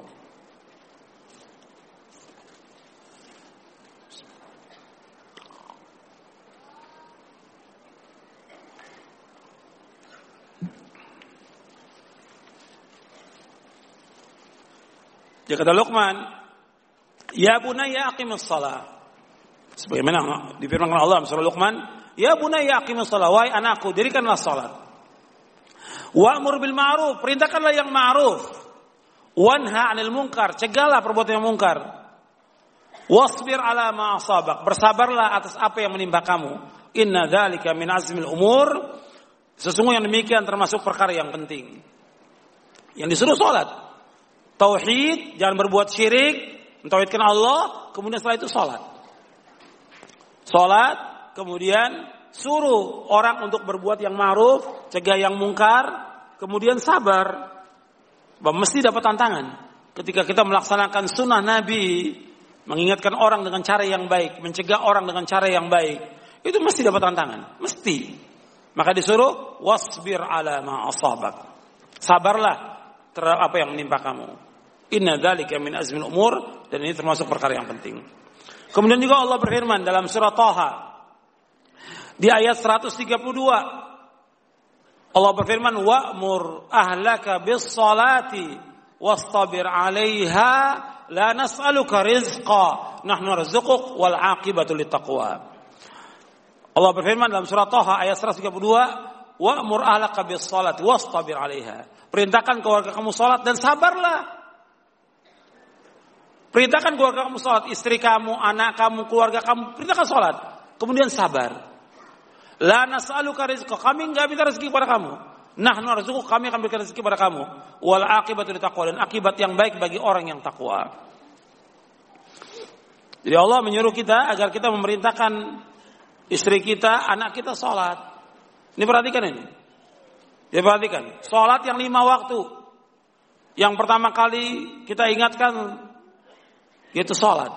Setelah tauhid salat. Dan kita akan ditanya oleh Allah pada kiamat tentang pimpinan kita. Sebagaimana sabda Nabi kullukum ra'in wa kullukum mas'ulun ra'iyati wal amiru ra'in wal rajulu ra'in ala ahli baitihi wal mar'atu ra'iyatun ala baiti zawjiha wa waladihi wa fakullukum ra'in wa kullukum mas'ulun an ra'iyatihi. Kata Rasulullah SAW, setiap kamu adalah pemimpin. Dan setiap kalian bertanggung jawab atas orang yang dipimpinnya. Seorang amir, seorang raja adalah pemimpin. Seorang suami pemimpin atas keluarganya. Dan istrinya pun pemimpin bagi rumah suami dan anaknya. Setiap kalian adalah pemimpin dan kamu sekalian akan diminta pertanggungjawabannya atas orang dipimpinnya. Hadis ini sahih dari Bukhari Muslim. Kita akan ditanya oleh Allah tentang istri kita dan anak kita. Ini lurus yang pertama kali. Kemudian kalau kita pimpinan, di rumah kita ada pembantu. Kita akan ditanya juga kenapa pembantu itu nggak disuruh pakai jilbab? Kenapa pembantu itu nggak disuruh sholat? Kita punya sopir, kenapa nggak suruh kita sholat? Akan ditanya oleh Allah. Sebab dia di bawah pimpinan kita. Nah kita sebagai atasan di tempat kerja akan ditanya kalau kita punya anak bawah bawahan, apakah itu satu, lima, sepuluh, seratus, suruh mereka untuk sholat. Kita akan ditanya oleh Allah nanti pada hari kiamat. Jadi bawahan kita kita suruh sholat. Bab siapa lagi yang menyuruh dia sholat? Gak ada yang menyuruh kecuali kita. Dan kita diberikan oleh Allah amanah sebagai pimpinan, maka kita laksanakan dengan baik, dengan jujur, amanah, dan laksanakan syarat Islam. Dan bisa, dan itu nggak berat. Menyuruh orang sholat, menyediakan fasilitas sholat, nggak berat. Bagi pimpinan-pimpinan perusahaan dia harus menyediakan fasilitas buat sholat. Wajib dia menyediakan itu. Bagi pimpinan-pimpinan di perusahaan-perusahaan dia wajib menyediakan fasilitas buat sholat. Dia sediakan masjid atau musola untuk orang sholat lima waktu. Wajib disediakan. Bagaimana dia mau sholat? Kalau nggak disediakan. Jadi orang-orang muslim ini nggak boleh diam. Dan dia harus berusaha untuk membuat masjid-masjid yang besar untuk bisa menampung orang-orang yang sholat di pabrik itu. Yang kerja 5.000 orang. Yang jelas yang terbanyak muslim atau kafir? Muslim. Ya sediakan yang pantas tempat sholatnya. Masa ukuran sholat yang ukuran 100 orang? Gak masuk akal.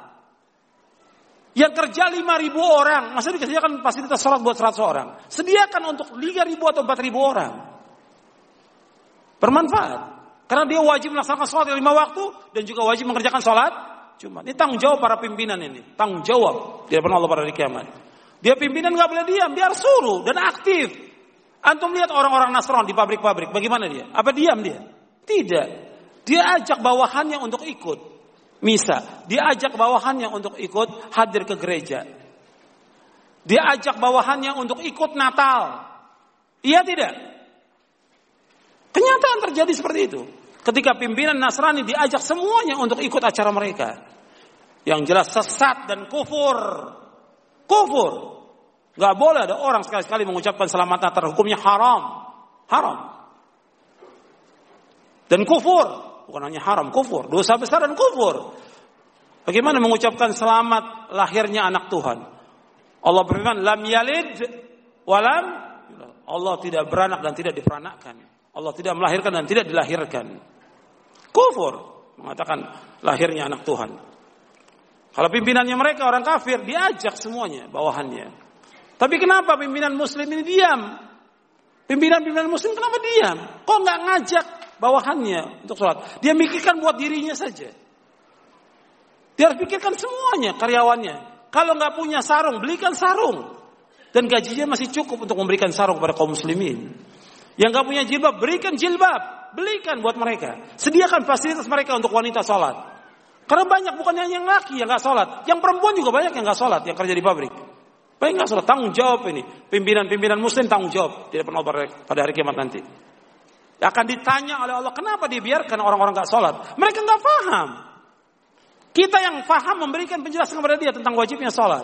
Berikan buku, nih Jelaskan kepada dia. Ini baca, kemudian kamu sholat. Bukan hanya diberikan buku, diberikan juga penjelasan kepada dia. Bahwa setiap muslim wajib sholat. Dan seterusnya seperti itu. Kalau dia sebagai wali kota, bupati, lurah, menteri, wajib dia menyuruh semua jajarannya untuk sholat. Kalau enggak, berat untuk dia berada di kiamat nanti. Dia harus melaksanakan sholat yang lima waktu, dan juga sholat Jumat, Kemudian yang antum juga perhatikan ya khonifidina keluarga kita. Pertama kali keluarga kita. Kadang ada orang-orang yang dia sibuk ya dengan orang lain keluarganya nggak sholat. Keluarganya nggak sholat. Makanya yang perlu kita pertama kali kita perhatikan keluarga kita dulu. Bab Nabi SAW bersabda apa? Muru auladakum bis salati wahum abna'u sab'i sinin wadribuhum 'alaiha wa hum abna'u 'ashrin wa farriqu bainahum fil madaji. Antum lihat hadisnya di halaman 65. Nabi SAW bersabda, "Muru auladakum bis salati wa hum abna'u sab'i sinin." Perintahkan anak kalian salat ketika berumur tujuh tahun. Wadribuhum 'alaiha wa hum abna'u 'ashrin. Dan pukullah mereka ketika mereka berumur 10 tahun. Jadi kalau 10 tahun nggak sholat itu dipukul. Dipukul. Dipecut. Bukan dipukul mukanya, dipukul badannya. Dipukul pahanya, dipukul kakinya, dipukul tangannya, dipecut. Supaya dia mau sholat. Maka Nabi menyuruh juga untuk menggantungkan pecut di rumah kita. Supaya dilihat oleh keluarga. Yang nggak sholat pecut. Yang nyuruh Rasulullah SAW. Alikis saut hatta yarahu ahlul bait kata Nabi. Gantungkan pecut sehingga dilihat oleh orang-orang rumah. Bab enggak semua anak-anak itu taat, ada juga yang nakal. Subuh dibangunkan, bangun. Iya pak, bangun dia. Begitu bapak jalan, tidur lagi.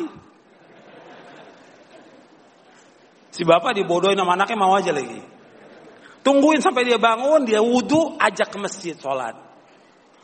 Bahkan ada juga yang istrinya dibangunkan tidur lagi. Dibangunkan tidur lagi. Sholat, waktunya sholat sholat dulu.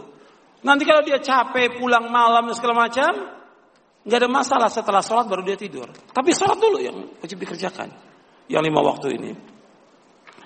Kemudian Nabi bersabda, pisahkan tempat tidur mereka. Jadi tujuh tahun suruh sholat, sepuluh tahun nggak sholat pukul. Artinya dipecut dia, kemudian pisahkan tempat tidurnya. Antara anak laki dengan anak perempuan tidak boleh satu kamar. Itu perhatikan. Anak laki dengan anak perempuan nggak boleh satu kamar, harus pisah. Ya meskipun baru 7 tahun umurnya pisah. Apalagi sudah dia sudah balik. Sudah 10 tahun. Pada anak-anak perempuan sudah haid 10 tahun dia. Maka pisahkan tempat anak laki anak perempuan, perempuan di kamar, yang laki di luar. Kalau memang rumahnya sempit, yang laki di ruangan, yang perempuan di kamar. Lebih terjaga untuk wanita itu. Tapi harus dipisahkan. Karena ketentuan syarat demikian. Wadribu wa bainahum fil madaji. Pisahkan tempat tidurnya. Anak laki dengan anak perempuan nggak boleh satu kamar tidak boleh. Nggak boleh, harus dipisahkan tempat tidurnya. Kemudian ikhwan fillah. Ini perintah dari Rasulullah untuk menyuruh istri kita, anak kita sholat. Maka ini terus menerus, nggak boleh berhenti. Allah menyebutkan dalam Al-Quran, wa'mur ahlaka bis salati wastabir alaiha. Perintahkan gua kamu sholat dan sabar. Arti sabar yang berlipat ganda, bukan wasbir. Allah menyebutkannya bukan wasbir, wastabir. Bersabar yang berlipat ganda. Terus kita sabar. Jangan kita bilang saya udah menyuruh berkali-kali, tetap harus karena kewajiban kita sebagai orang tua menyuruh dia untuk sholat. Nggak cukup sekali, ribuan kali untuk menyuruh dia sholat. Kalau perlu ditunggu, kita terlambat sholat berjamaah nggak apa-apa, yang penting anak kita sholat. Nah kadang-kadang bapaknya nggak mau ketinggalan sholat berjamaah, pengennya yang awal datang ke masjid, anaknya nggak sholat. Yang nggak baik yang seperti ini. Justru dia tunggu anaknya untuk sholat baru dia berangkat ke masjid. Meskipun terlambat ada masalah. Yang penting anak kita sholat. Yang dipentingkan anak sholat. Subuh juga demikian. Terlambat gak apa-apa. Yang penting anak kita bangun sholat. Tunggu. Dibangunin dengan tangan nggak mau bangun. Dengan air nggak mau bangun juga. Yang kedua ambil satu gayung nggak mau bangun juga. Yang terakhir pecut supaya bangun. Supaya dia mau bangun sholat. Karena wajib. Kalau enggak rugi kita nantinya. Nyesel nanti di hari kiamat. Di dunia kita nyesel, di akhirat kita, di hari kiamat juga nyesel. Karena apa? Dia akan nuntut kita pada hari kiamat. Bapak saya nggak nyuruh saya sholat. Bapak saya nggak ingatkan saya sholat. Ibu saya nggak ingatkan saya sholat. Maka harus terus, nggak boleh berhenti. Sebab generasi ini beda. Ya, antum perhatikan ya. Generasi sekarang mungkin baik. Yang ke depan yang belum tentu baik. Di zaman Nabi baik sesudahnya tidak baik. Dan Nabi menyebutkan demikian. Ma min yaumin illa wa ba'da syarrun minhu kata Nabi. Tidak ada hari melainkan sesudah hari itu lebih jelek daripada hari sebelumnya. Orang kalau sudah membiarkan anaknya nggak sholat, dibiarkan. Sekarang sholat, tapi ya dibiarkan kadang-kadang sholat, kadang nggak pernah ditanya. Pulang dari sekolah nggak ditanya sholat apa tidak. Pulang kerja nggak pernah. Udah sholat atau belum? Tanya sholat.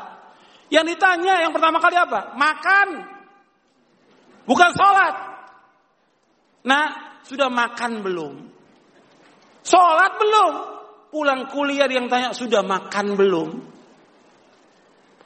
Sholat sudah sholat belum? Yang ditanya sholat. Sampai bapaknya keluar kota, keluar negeri, telepon anaknya. Yang tanya apa? Sudah makan belum? Si bapak, si ibu, nelpon anaknya? Yang ditanya apa? Sudah makan belum? Nggak ditanya sholat, sudah sholat belum, sudah ngaji belum, sudah baca Quran belum, sudah baca zikir pagi sore belum. Ditanya. Bukan makan. Jadi ini harus diperhatikan. Sholat. Kita akan ditanya oleh Allah pada kiamat tentang masalah istri kita dan anak kita. Kemudian tentang sholat ini, waktunya sudah ditentukan oleh Allah SWT. Lima waktu sholat. Subuh ada waktunya. Zuhur, asar, maghrib, isya. Sudah ditentukan waktunya. Dan Malaikat Jibril alaihissalatu wassalam mengajarkan tentang waktu-waktu ini kepada Nabi Muhammad wasallam. Dan Allah menyebutkan dalam Al-Quran, Inna salata kanat alal mu'minina kitabam mauqutus. Sungguh salat itu atas orang-orang mukmin merupakan kewajiban yang telah ditentukan waktunya. Sesungguhnya salat adalah kewajiban yang telah ditentukan waktunya atas siapa? Atas orang-orang mukmin.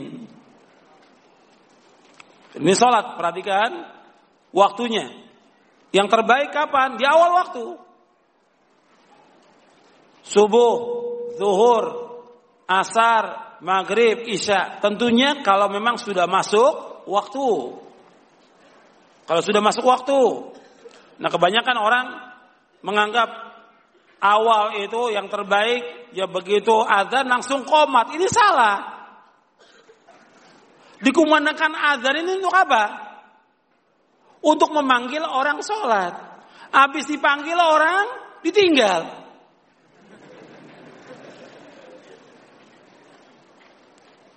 Kayak kenek dan supir yang bodoh manggil orang ke Jawa ke Jawa habis manggil ditinggal orang lari-lari ini kenek dan supir yang bodoh. Di sama juga ini orang azan sudah panggil azan kan orang nggak semuanya siap dalam keadaan berwudu. Ada yang ke kamar mandi dulu kencing, kemudian baru wudu, jalan, kan butuh waktu. Kasih tempo waktu 20 sampai 30 menit. Apalagi subuh. Kadang-kadang ada yang langsung komat. Saya pernah tegur ada muadzin yang memang muadzin ini ya sudah tua. Habis azan komat. Saya bilang, Pak, ini yang yang yang lain mau sholat ini banyak. Kenapa habis azan tunggu? Kan sudah 10 menit. Iya tapi kan masih banyak yang muda. Mereka kan ada mandi junub yang muda-muda. Kalau bapak nggak ada junub. Karena sudah tua dia. Kalau bapak sudah tua nggak ada junub, yang muda nih banyak yang junub. Dia harus ke kamar mandi dulu. Dia harus mandi dulu. Mandi butuh waktu 10 sampai 15 menit. Karena 10 menit. Kemudian dia berpakaian perlu waktu. Kasih tempo 20 sampai 30 menit. Jadi jangan memahami awal waktu itu begitu ada langsung komat ini salah. Sama juga sebagian masjid ada yang maghrib. Kalau maghrib, begitu azan langsung komat ini salah. Tunggu. Kan Nabi juga mengerjakan qobliyah apa? Maghrib. Sama seperti subuh mengerjakan qobliyah subuh. Bahkan qobliyah subuh lebih baik dari dunia dan seisinya. Kata Nabi SAW, Rak'atil fajri khairun minad dunia wa ma fiha. Dua rakaat sebelum subuh lebih baik dari dunia dan seisinya. Maka berikan waktu untuk orang sholat dua rakaat sebelum subuh. Jadi dia habis habis eh, ke kamar mandi, ya sholat dua rakaat di rumahnya baru berangkat ke masjid. Dia habis mandi junub, dia sholat dua rakaat dulu sebelum berangkat ke masjid. Sampai di masjid baru komat. Kan orang lebih leluasa kalau 20 sampai 25 menit. Dan itu masih awal waktu. Masih awal waktu. Jadi banyak orang yang terburu-buru. Harus apa? Begitu juga maghrib. Maghrib juga Nabi menyuruh kita untuk sholat. Begitu azan, setelah selesai azan sholat dua rakaat. Kata Nabi, sallu qabla al-maghrib. Sallu qabla al-maghrib. Wa qala fi thalithati liman syaa. Kata Nabi, sholatlah sebelum maghrib. Sholat sebelum maghrib. Yang ketiga, bagi yang mau. Hadis ini sahih diriwayatkan oleh Imam Bukhari. Sahih di sini. Jadi qobliyah maghrib itu ada. Tapi tidak masuk bagian daripada rawatib yang 12 rokaat atau 14 rokaat. Tidak masuk rawatib. Tapi ada dua rokaat sebelum sebelum maghrib. Nabi suruh kasih kesempatan orang sholat dua rokaat. Ya temponya maghrib itu ya 10 menit lah. Atau paling lama 15 menit. Tapi jangan langsung. Jadi pemahaman tentang awal waktu banyak orang yang salah paham. Dan memang sholat Sholat pada waktunya itu yang terbaik. Amal-amal yang paling utama Nabi sebutkan tiga. Sebagaimana pertanyaan Abdullah bin Mas'ud radhiyallahu an, "Ayyul amali ahabu ila Allah?" Qala as-salatu ala waqtika, ala waqtiha. Qultu thumma yu qala thumma birrul walidain. Qultu thumma yu qala thumma al-jihad fi sabilillah. Ketika Nabi SAW ditanya, amal-amal apa yang paling dicintai oleh Allah? Nabi jawab, salat pada waktunya. Kemudian apa lagi? Yaitu berbakti pada orang dua orang tua. Berbuat baik pada orang tua. Ini amal yang paling utama dan paling dicintai oleh Allah. Ini perhatikan nih. Pada semua yang hadir. Berbuat baik pada orang tua. Kita wajib berbuat baik pada orang tua. Ini amal yang paling utama. Dan juga jalan menuju sorga. Perhatikan, berbuat baik pada orang tua. Kemudian yang ketiga, jihad fisabilillah. Ini amal yang utama. Hadis ini sahih Bukhari, Muslim dan yang lainnya. Kemudian pernah ditanya, Rasulullah ditanya sallallahu alaihi wasallam, "Ayyul amali afdal?" Qala as-salatu fi awwali waqtiha. Salat yang mana yang paling utama? Eh, kata Nabi, ya kata seorang itu, "Ya Rasulullah, amal-amal yang mana yang paling utama?" Nabi menjawab, "As-salatu fi awwali waqtiha." Salat di awal waktu. Di awal waktu bukan seperti yang saya sebutkan begitu azan langsung komat bukan kasih waktu orang untuk sebab Nabi juga sallallahu alaihi wasallam mencontohkan melakukan apa? Salat qobliyah dan juga Nabi menunggu para sahabat datang ke masjid. Jadi nggak langsung azan langsung komat tidak. Sampai Nabi telat terlambat. Tadi sudah saya ceritakan Nabi pernah sekali terlambat sholat subuh. Begitu menjelang matahari terbit, baru Nabi dan sahabat bangun. Nabi suruh azan Bilal. Setelah selesai azan, tunggu matahari agak tinggi. Begitu agak tinggi, baru Nabi langsung komat apa sholat dulu? Dua rakaat. Sholat dulu dua rakaat qobliyah subuh. Baru setelah itu sholat yang wajib. Dan ini sekali Nabi loh. Sekali, bukan tiap hari. Jadi nggak boleh orang tiap hari terlambat sholat subuh nggak boleh. Ya dia harus pasang itu bekernya, HP-nya, harus. Jadi usahakan dia kalau dia memang tidurnya nyenyak dan kadang sulit bangun, ya taruh beker satu. Kalau juga susah dua bekernya. Kalau tiga tiga bekernya, ya taruh di sini nih di telinganya supaya bangun subuh. Ya dua di sini, satu yang jauh. Bapak kalau dua di sini dimatikan tidur lagi yang jauh satu. Harus bangun, subuh harus bangun. Jadi nggak ada alasan saya ya pulangnya malam. Saya sip yang kedua, saya pulang jam satu malam atau saya pulang jam dua malam, tetap wajib sholat subuh. Gak ada alasan dia untuk terlambat, nggak ada alasan. Atau yang perempuan mengatakan saya nyusuin bayi, bayinya rewel, tetap wajib sholat subuh dulu. Habis subuh dia mau tidur, tidur lagi nggak masalah. Tapi sholatnya dilaksanakan. Jadi nggak ada alasan itu. Meninggalkan sholat, dosa besar yang paling besar. Bahkan pernah Umar menegur ada seorang yang dia sholat malam. Kemudian subuhnya nggak datang ke masjid. Ditanya kenapa nggak datang dia? Dia tertidur karena apa? Malamnya dia sholat tahajud. Kata Umar radhiyallahu lebih baik dia sholat subuh daripada sholat tahajud. Perhatikan, lebih baik dia sholat subuh daripada sholat tahajud. Sholat subuh wajib atau tidak? Wajib. Sholat tahajud sunnah. Yang wajib didahulukan daripada yang yang sunnah. Kemudian ya khonifidina, kita diperintahkan untuk menjaga sholat yang lima waktu. Allah berfirman dalam surah Al-Baqarah ayat 238, "Hafidhu 'ala sholawati was salatil wusta wa qumu lillahi qanitin." Kalian menjaga salat-salat yang lima waktu dan salat wusta, yaitu salat asar. Dan dirilah, berdirilah karena Allah dalam salatmu dengan khusyuk. Orang yang menjaga salat subuh dengan salat asar berjamaah setiap hari maka dijamin dengan surga. Nabi bersabda, "Man shallal bardaini dakhal jannah." Untuk melihat hadisnya di halaman 69, halaman 70. Nabi SAW bersabda, "Man shallal bardaini dakhal jannah." Barang siapa yang sholat dua waktu, sholat subuh dan as, sholat asar, dia akan masuk surga. Artinya lima sholat wajib dikerjakan, semuanya dijaga. Yang penting dari lima sholat itu, sholat subuh dan sholat asar. Dan lima sholat itu. Kemudian ikhwan fillah, azakumullah. Ini dijaga ya sholat-sholat ini. Kita perhatikan yang lima waktu ini dijaga waktunya diperhatikan dan juga nanti berjamaahnya. Dan orang-orang munafik itu mereka nggak sholat. Yang paling berat atas orang munafik itu sholat subuh dan sholat isya.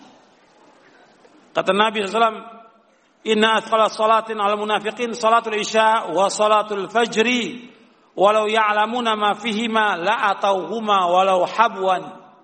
Sesungguhnya seberat-berat salat atas orang-orang munafik itu salat isya dan salat subuh. Kalau seandainya mereka mengetahui tentang ganjaran pada keduanya mereka akan datang meskipun merangkak. Ini harus perhatikan. Sholat yang lima waktu kita perhatikan dan perhatikan juga istri kita, anak kita, ibu-ibu juga perhatikan suaminya dan anaknya perhatikan. Pembantu, supir, perhatikan sholatnya. Kemudian juga keluarga kita, kakak kita, adik kita, perhatikan. Suruh mereka untuk sholat. Bab ini kewajiban kita mengingatkan. Kalau orang lain diingatkan, maka keluarga lebih utama untuk diingatkan. Ini harus perhatikan. Kemudian yang harus diperhatikan lagi, ada sebagian orang karena kerja dia meninggalkan sholat asar. Ya kadang-kadang sholat asar dia nggak sempatkan untuk sholat karena tanggung. Bab jam kerja keluarnya jam 4. Nanti aja kalau sudah keluar kerja. Ketika keluar kerja dibisikin oleh setan.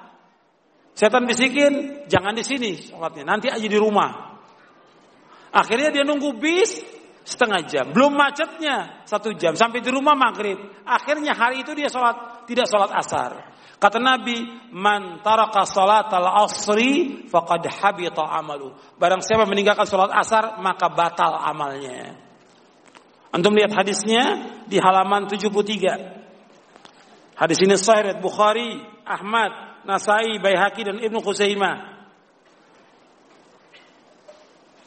Nabi SAW bersabda, "Man taraka salat asar faqad habita amalu."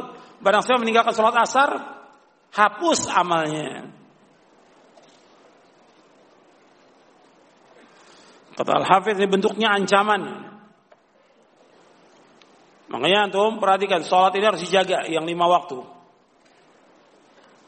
Kemudian pembahasan yang ke-11, bab yang ke-11 tentang keutamaan salat berjamaah di masjid. Jadi sholat itu yang utama kita berjamaah di masjid. Kalau sholat sendiri itu satu, kalau sholat berjamaah 27 derajat. Kata Nabi SAW, sholat rajul fil jamaah tudha'afu ala salatihi fi baiti wa fi suqi khamsan wa ishrina dhi'fa.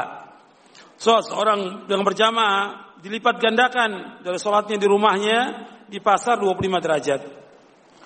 Dalam riwayat yang lain lewat Ibnu Umar Rasul bersabda, "Salatul jamaati afdalu min salatil fardhi bi sab'in wa ishrina darajah."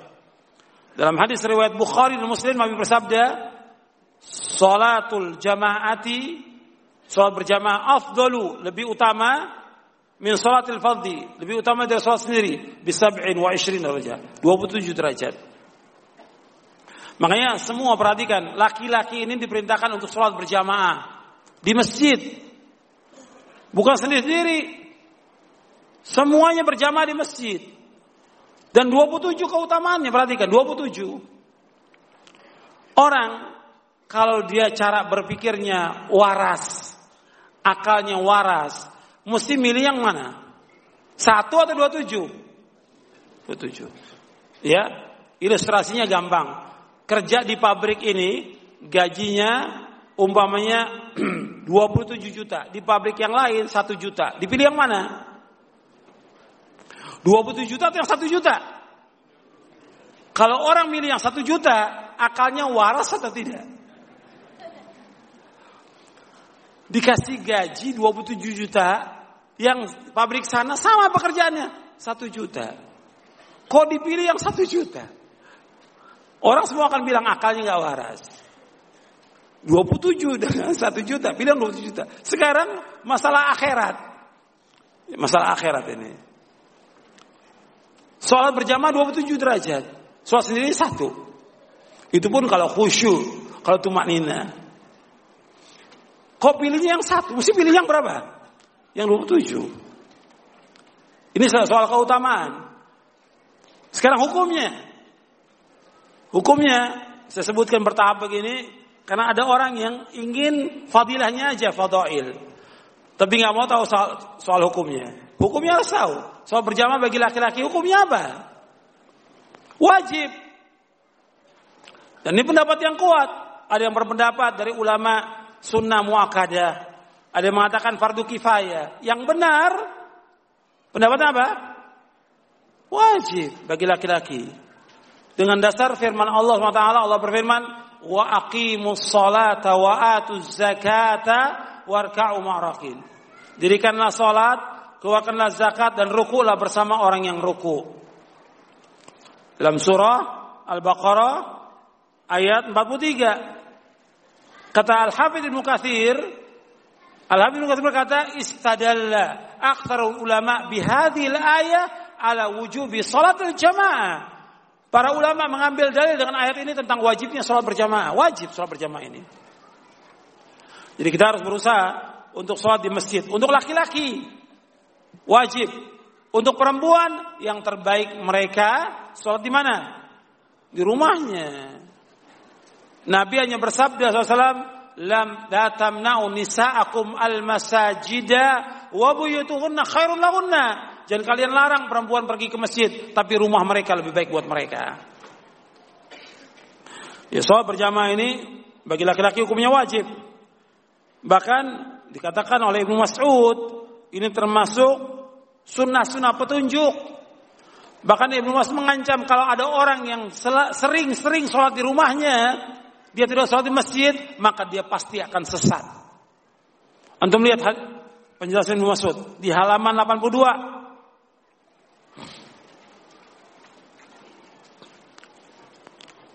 Kata Ibnu Mas'ud radhiyallahu an, "Man sarrahu ayyalqallah qadan musliman falyuhafid ala haula'i salawat haitsu yunada bihin fa inna Allah syara'a li nabiyikum sallallahu alaihi wasallam sunanal huda wa innahunna min sunanil huda walau annakum sallaitum fi buyutikum kama yusalli hadzal mutakhallifu fi baitihi la taraktum sunnata nabiyyikum wa la taraktum sunnata nabiyikum la dalaltum Walaqad ra'aituna wa ma yatakhallafu anha illa munafiqun ma'lumun nifaq.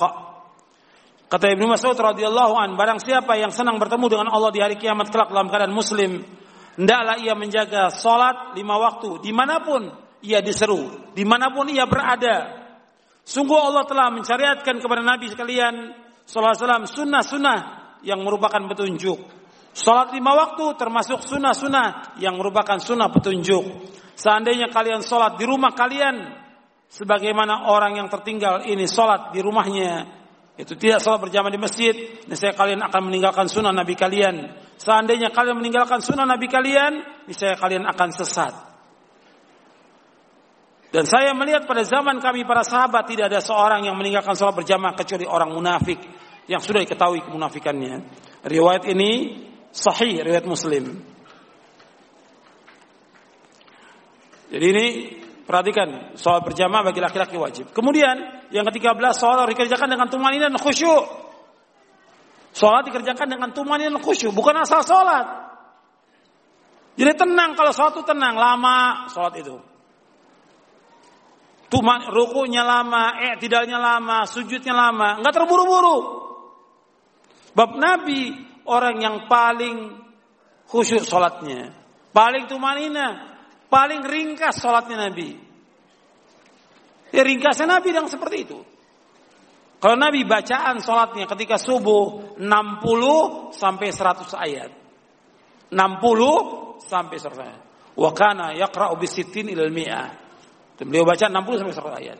Itu riwayat Bukhari dan Muslim. Kemudian zuhur sedang, bahkan pernah Nabi juga baca zuhur panjang bacaannya. Asar kurang dari itu. Kalau maghrib baca kisar al-mufassal, mufassal yang pendek. Tapi juga pernah Nabi baca yang panjang, maghrib itu. Selesainya sampai Isya. Karena baca apa? Surah Al-A'raf. Surah maghrib. 206 ayat. Selesainya Isya. Pernah sekali itu. Kemudian Isya pertengahan. Wasat al-mufassal. Isya itu. Seperti apa? Baca wasama'i wa tariq wasyamsi wa duhaha wal laili sabbihis dan yang lainnya. Ikhwan fillah azakumullah, salat ini harus khusyuk. Sebab Allah menyebutkan tentang orang yang bahagia, orang yang khusyuk. Qad aflahal mu'minun alladzina hum fi salatihim khasyi'un. Khusyuk. Dia harus khusyuk salatnya. Jadi orang mukmin itu orang-orang yang bahagia yang salat yang salatnya khusyuk. Dan khusyuk ini termasuk yang akan diangkat dari umat Islam ini nanti. Khusyuk ini terus diangkat. Makanya khusyuk dan tumanina, tentram. Nabi SAW ketika melihat ada orang, seorang sahabat yang sholatnya terburu-buru nggak tumanina, Nabi mengatakan apa? Solli fa innaka lam tusalli. Sholatlah, kamu belum sholat. Kemudian orang ini sholat lagi. Selesai sholat, salam, Nabi jawab salamnya, kata Nabi apa? Solli fa innaka lam tusalli. Sholat, kamu belum sholat. Karena sholatnya buru-buru. Setelah itu Nabi ajarkan kalau kamu sholat kamu harus tentam. Ketika berdiri, ketika ruku, ketika etidal, ketika sujud, ketika dua sujud, ketika sujud lagi, ini harus tentram, nggak boleh terburu-buru. Dan Nabi SAW menyebutkan dalam hadis yang sahih, eh, dalam hadis yang hasan, man hafaza ala salatil khams. Ruku'ihinna wa sujudihinna wa mawaqihinna alima annahunna haqqun min Allah dakhala jannata aw qala wajabatahu janna aw qala harum 'ala nar kata Nabi sembarang siapa yang menjaga salat lima waktu? Rukunya. Dia lama rukunya sujudnya tumanina dan dikerjakan pada waktunya. Kemudian ia mengetahui bahwa ini perintah benar-benar datang dari Allah maka ia akan masuk surga. Atau wajib atasnya masuk surga atau ia diharamkan masuk neraka. Dan saya sebutkan juga kiat-kiat untuk khusyuk di antaranya kalau kita sholat ingat kepada kematian bahwa kita ini pasti mati ingat kematian maka kita akan khusyuk. Kemudian juga merenungkan bacaan-bacaan sholat. Ini kiat-kiat khusyuk saya jelaskan di sini. Di antara merenungkan makna dan bacaan sholat kita. Jadi antum harus belajar tentang kaifiat sholat Nabi dari mulai takbir sampai salam. Belajar tentang sifat sholat Nabi. Kemudian memahami makna-maknanya. Kemudian di antara kiat khusyuk lagi meninggalkan perbuatan dosa dan maksiat. Kemudian juga tidak banyak tertawa. Banyak orang yang sering tertawa. Kemudian ketika masuk dia sholat, maka nggak khusyuk dia sholatnya. Karena di luar sholat dia sering banyak tertawa. Ya, orang yang banyak tertawa itu akan mematikan hati. Nabi mengatakan demikian. La tuqsir dhahka fa inna kasrat dhahki tumitul qalb. Jangan kamu banyak tertawa karena banyak tertawa itu mematikan hati. Kemudian juga tidak terlalu sibuk dengan urusan dunia dan yang lainnya. Kemudian saya sebutkan tentang di sini tentang nikmatnya salat sebagaimana Ibnu Qayyim membawakan dalam kitabnya bahwa salat ini nikmat sejuk Nabi nggak pernah mengatakan aku mendapatkan kesejukanku dalam puasa. Nabi nggak pernah mengatakan aku dapat kesejukan dalam haji. Aku dapat kesejukan dalam zakat tidak, tapi Nabi mendapatkan kesejukan dalam sholat. Untuk melihat hadisnya di halaman 99.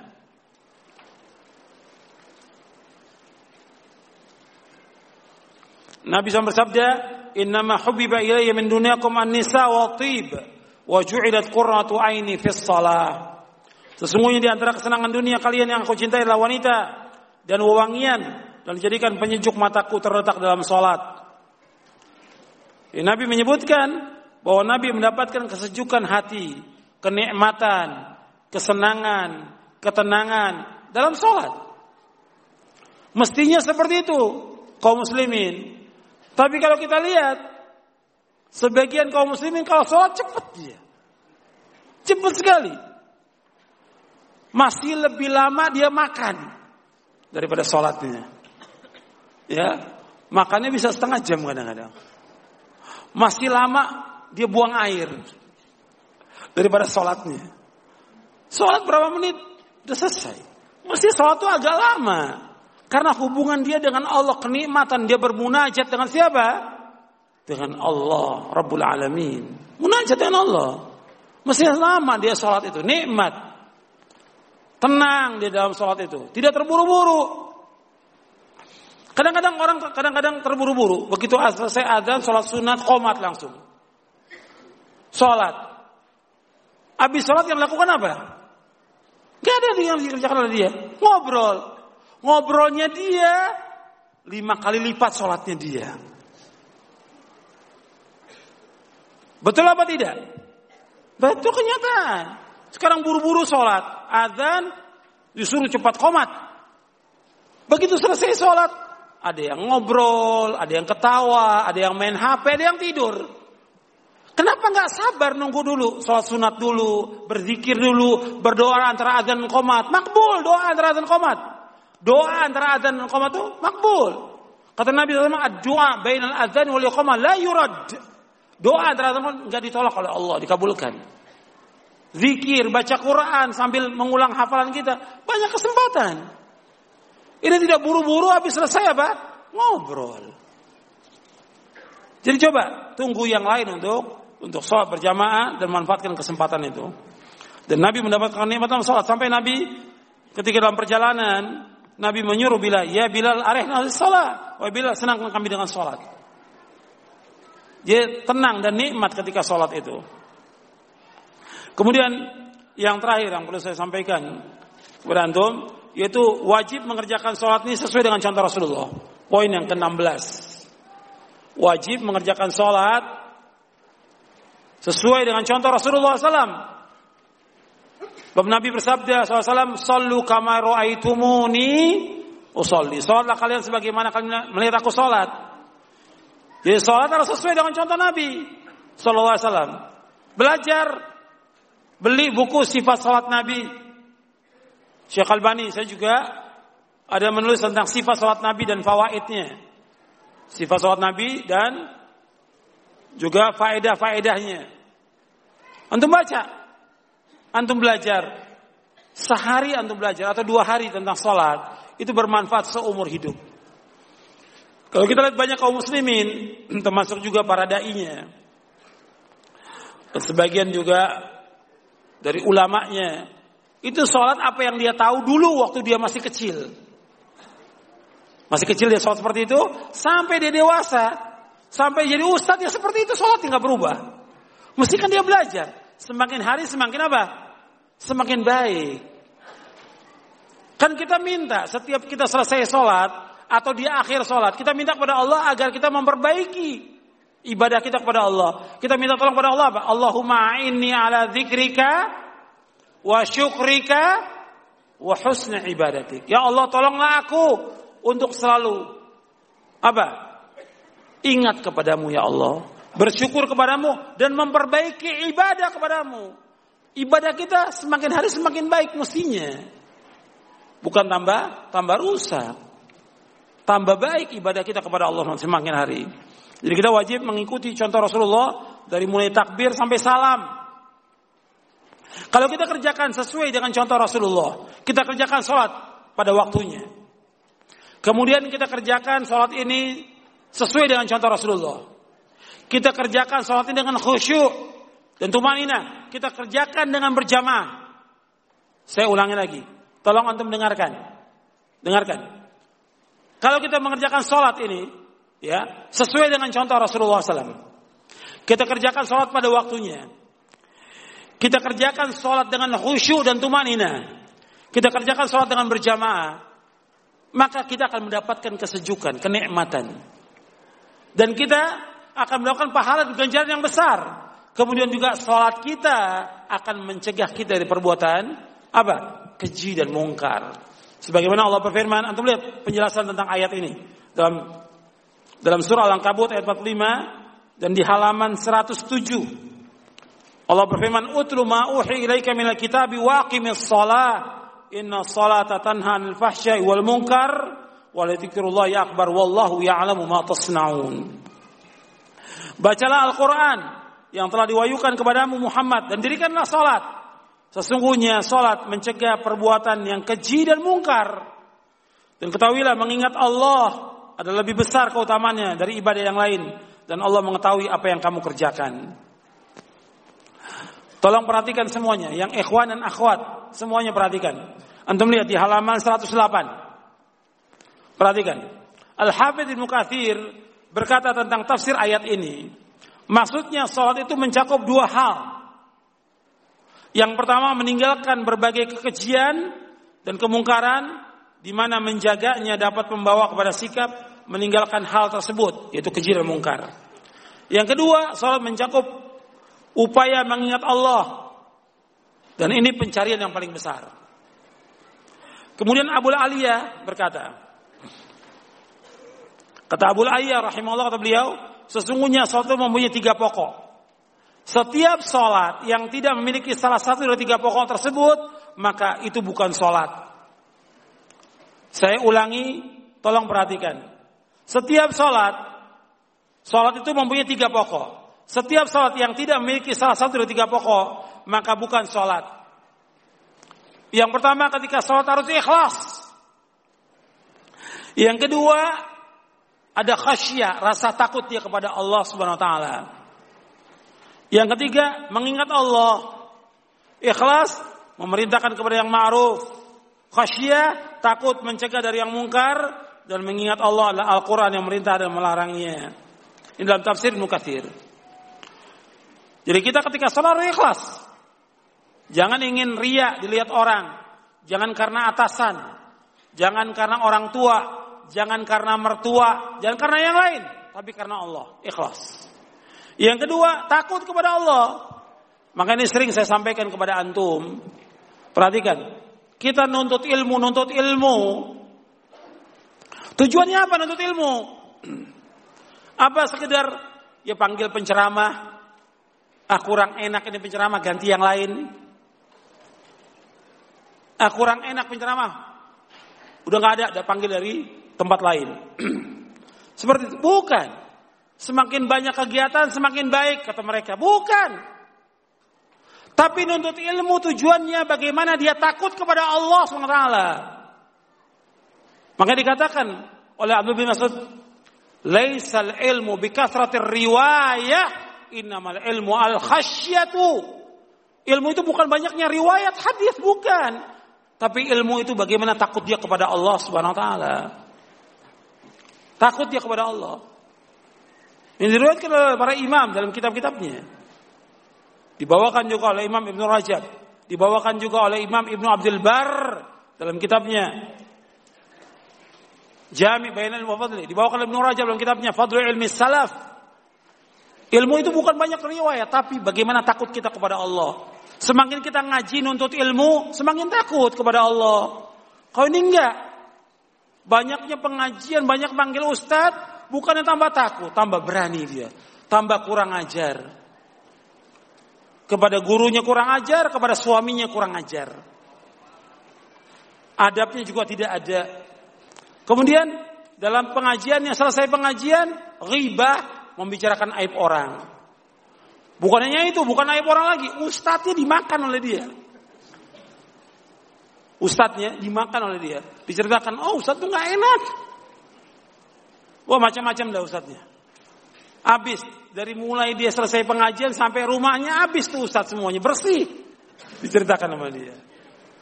Ini nggak punya rasa takut kepada Allah SWT dan nggak punya adab. Mestinya semakin dia tambah takut dia kepada Allah. Ini dosa, dosa besar. Hati-hati dia. Mestinya seperti itu. Dan masih banyak yang seperti itu. Nggak takut kepada Allah. Mestinya tambah takut dia. Semuanya tambah takut dia kepada Allah dalam dia beribadah kepada Allah tambah baik. Dalam dia bermuamalah tambah baik. Utang piutang dia bayar. Takut dia kepada Allah. Takut kepada Allah. Jadi begitu perhatikan ini. Yang ketiga di sini sebutkan yaitu mengingat Allah. Dan mengingat Allah lebih besar. Maka Syekhul Islam menyebutkan bahwa tentang waladzikrullahi akbar mengingat Allah yang lebih besar, artinya kita harus ingat bukan dalam sholat saja, mengingat Allah dalam setiap keadaan. Sebab Nabi ingat Allah dalam semua keadaan. Ini tentang sholat, ya, dan saya sebutkan yang lainnya, untuk bisa lihat. Kemudian yang terakhir dari buku ini, saya sebutkan tentang kesalahan-kesalahan, sebagian ya. Kalau kesalahan dalam sholat, ratusan. Bukan belasan ya, bukan puluhan. Kesalahan dalam sholat, ratusan. Seperti disebutkan oleh Syekh Masyur Hasan Salman dalam kitabnya Al-Qaulul Mubin fi Akhfal Musallin. Dan buku ini sudah diterjemahkan dalam bahasa Indonesia. Al-Qaulul Mubin fi Akhfal Musallin. Saya sebutkan di sini sebagian aja kesalahan. Seperti makmum masbuk kalau datang langsung ruku. Imamnya ruku ikut ruku. Tunggu. Masuk imam ruku berdiri dulu takbir. Takbir dulu Allahu Akbar Setakbir baru ruku. Allahu Akbar. Takbir dulu dalam kondisi berdiri, baru setelah itu takbir untuk ruku. Kemudian setelah itu banyak bergerak, ini juga kesalahan. Banyak orang bergerak dalam sholat. Ya. Dan kita nggak bisa ngikuti orang-orang, kadang-kadang orang pulang haji. Di Arab saya lihat banyak orang bergerak. Bukan ukuran. Contoh kita orang Arab atau Nabi. Nabi SAW yang jadi contoh. Ada orang yang sholat sambil main jenggot. Ada orang main, ada yang pakai muter jam. Banyak bergerak. Itu nggak jadi contoh. Contoh kita Rasulullah SAW. Uskunu fis salat. Tenang dalam sholat. Tenang dalam sholat. Kemudian juga tidak meluruskan saf. Kemudian juga mendirikan sholat jamaah yang kedua. Ini juga kesalahan. Ya. Kemudian juga mendolui imam. Ini sering banyak orang-orang mendolui imam. Kemudian juga terburu-buru untuk mendapatkan ruku. Ini juga nggak boleh sampai lari-lari. Sudah komat lari-lari nggak boleh. Kalau sudah komat jalan biasa, nggak boleh lari. Ya tenang, jalan menuju sholat itu. Kemudian sholat tanpa sutro. Sutro ini wajib. Kalau kita sholat harus ada sutro. Sutro itu tiang setinggi ini. Sutro itu. Jadi sutro itu dari sini sampai sini setinggi ini. Ya bisa tembok, bisa tiang atau tas. Itu, itu sutro. Atau bisa teman kita, kita minta tolong, antum tunggu sebentar, takut orang lewati saya. Boleh. Sutra. Dan ini wajib, sebab Nabi bersabda, La tusalli illa sutra. Jangan kamu sholat, melainkan menghadap sutra. Kemudian juga menutup mulut ketika sholat. Ini nggak dibenarkan. Seperti orang yang pakai cadar, nggak boleh sholat pakai cadar, nggak boleh. Sholat harus buka cadar. Atau pakai masker, Nggak boleh. Sholat harus dibuka. Dilarang oleh Rasulullah SAW. Sholat menutup muka, menutup mulut dilarang oleh Rasulullah. Nggak boleh. Dilarang. Dan Nabi melarang wa yughatiya rajul fahu dan Rasul melarang seorang menutup mulutnya dalam sholat. Nggak boleh.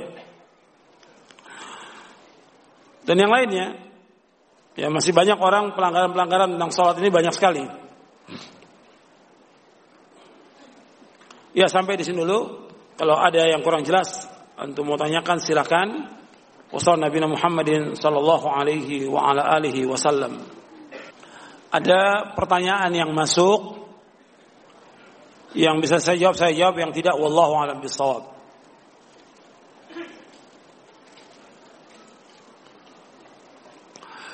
Tentang sholat duha. Sholat duha ini bagaimana? Sholat duha sunnah minimalnya dua rakaat, maksimal delapan rakaat. Hadis tentang dua belas rakaat hadisnya dhaif. Hadisnya lemah. Salat dua itu minimal dua rakaat, maksimal delapan rakaat. Dan ini dikerjakan di waktu duha, artinya setelah matahari tinggi, ya di atas jam tujuh lah. Setelah matahari itu agak tinggi. Sebab Nabi ketika menyebutkan tentang waktu duha, hina tarmidul fisal. Ketika anak-anak ontak mulai kepanasan. Artinya sudah di atas jam 7. Itu sholat duha. Sampai jam 10 lewat lah, setengah 11 gitu. Sampai anak-anak untuk kepanasan. Dan punya keutamaan sholat duha. Dan bacanya sama. Dan juga nggak ada doa khusus tidak ada.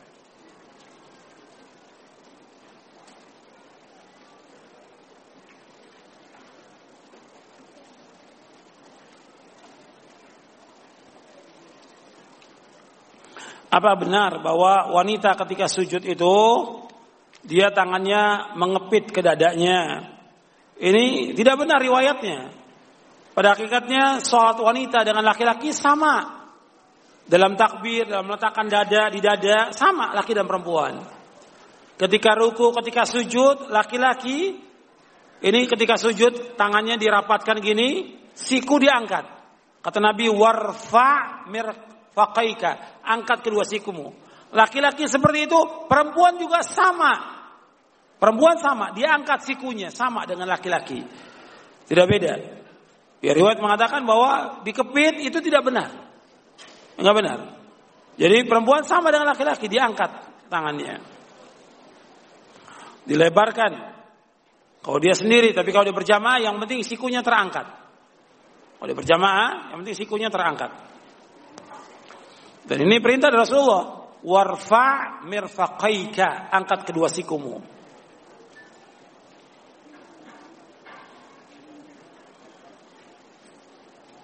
Bolehkah orang sholat sunnah pada saat istirahat kerja? Atau dia sebelum kerja? Boleh? Kalau dia masuk kerjanya umpamanya jam 8, ya setengah 8 boleh dia sholat duha, boleh. Atau dia sholat syukrul wudhu seperti yang dilakukan oleh Bilal bin Rabah radhiyallahu anhu arda, boleh. Tapi kalau sudah selesai kerja kan waktunya zuhur istirahat itu. Zuhur yang wajib yang dikerjakan oleh dia. Yang sebelumnya ada qobliyah zuhur dan ada ba'diyah zuhur. Bolehkah kita sholat di belakang imam pelaku bidah? Boleh. Sholat di belakang imam pelaku bidah boleh. Dan saya bawakan riwayat ini dalam buku Syarah Akidah Al-Sunnah wal Jamaah. Saya bawakan yang pertama riwayat hadis Sahih Bukhari Nabi bersabda yusalluna lakum fa in asabu falakum Walahum wa in akhtau falakum wa alaihim. Kamu sholat bersama mereka. Atau bersama orang-orang atau penguasa yang zalim. Atau orang pelaku bid'ah. Kamu sholat bersama mereka. Kalau mereka benar, kamu benar, kamu dapat ganjaran, mereka dapat ganjaran. Tapi kalau kamu benar, mereka salah, mereka yang menanggung dosanya, kamu dapatkan ganjaran. Ini Sahih Bukhari. Ketika Hasan Al-Basri tanya, bagaimana sholat di belakang ahlul bid'ah? Imam Hasan al Basri mengatakan, "Salli wa alaihi bid'atuhu." Kamu salat di belakangnya dan orang itu yang menanggung bid'ahnya.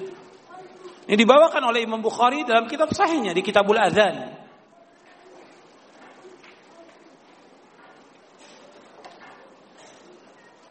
Bagaimana kalau seorang lupa sholat, kemudian dia ingat pada waktu paginya, dia sholat isya, lupa sholat isya. Dia baru ingat ketika pagi sholat. Kata Nabi man nama au nasiya man nama anis sholat au nasiha falyusalliha idza dzakaraha. Barang siapa yang tertidur dari sholat atau dia lupa maka dia sholat ketika dia ingat. Maka dia sholat ketika ingat. Tapi lupa nggak tiap hari. Sekali-kali lupa boleh. Makanya dicari. Kenapa dia sampai lupa? Nah, kemungkinan besar dia disibukkan oleh apa? Oleh dunia. Kalau lupa wajar.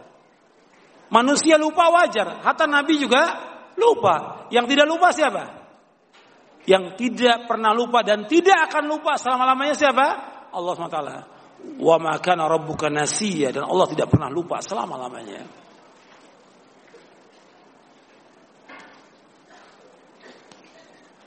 Bagaimana orang yang bermakmum dengan orang yang rusak bacaannya. Jadi ingatkan, mestinya orang yang dia tidak hafal Al-Quran atau dia cuma hafal sedikit dan juga nggak benar bacaannya, dia nggak berhak untuk jadi imam. Mesti diingatkan dengan cara yang baik. Anda nggak berhak jadi imam. Berikan kepada orang-orang yang banyak hafalannya. Bab Nabi SAW ketika menyebutkan tentang imam, Nabi menyebutkan akra'uhum li kitabillah, yang paling banyak hafalan kitabullah. Baru setelah itu yang paling tahu tentang sunnah. Jadi yang paling hafal dulu.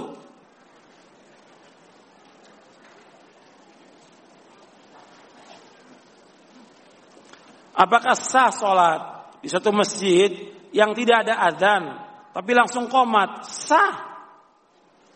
Sholatnya sah. Cuma dia berdosa tidak tidak menggunakan azan. Karena azan ini wajib untuk sholat lima waktu berjamaah. Azan ini wajib untuk sholat lima waktu berjamaah. Wajib azan ini.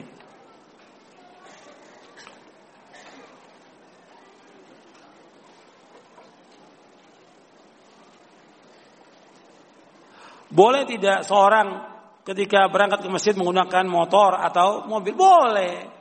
Boleh. Apakah dia melakukan ganjaran? Ya soal dapat ganjaran, ya jelas dia berangkat menuju ibadah kepada Allah dapat ganjaran.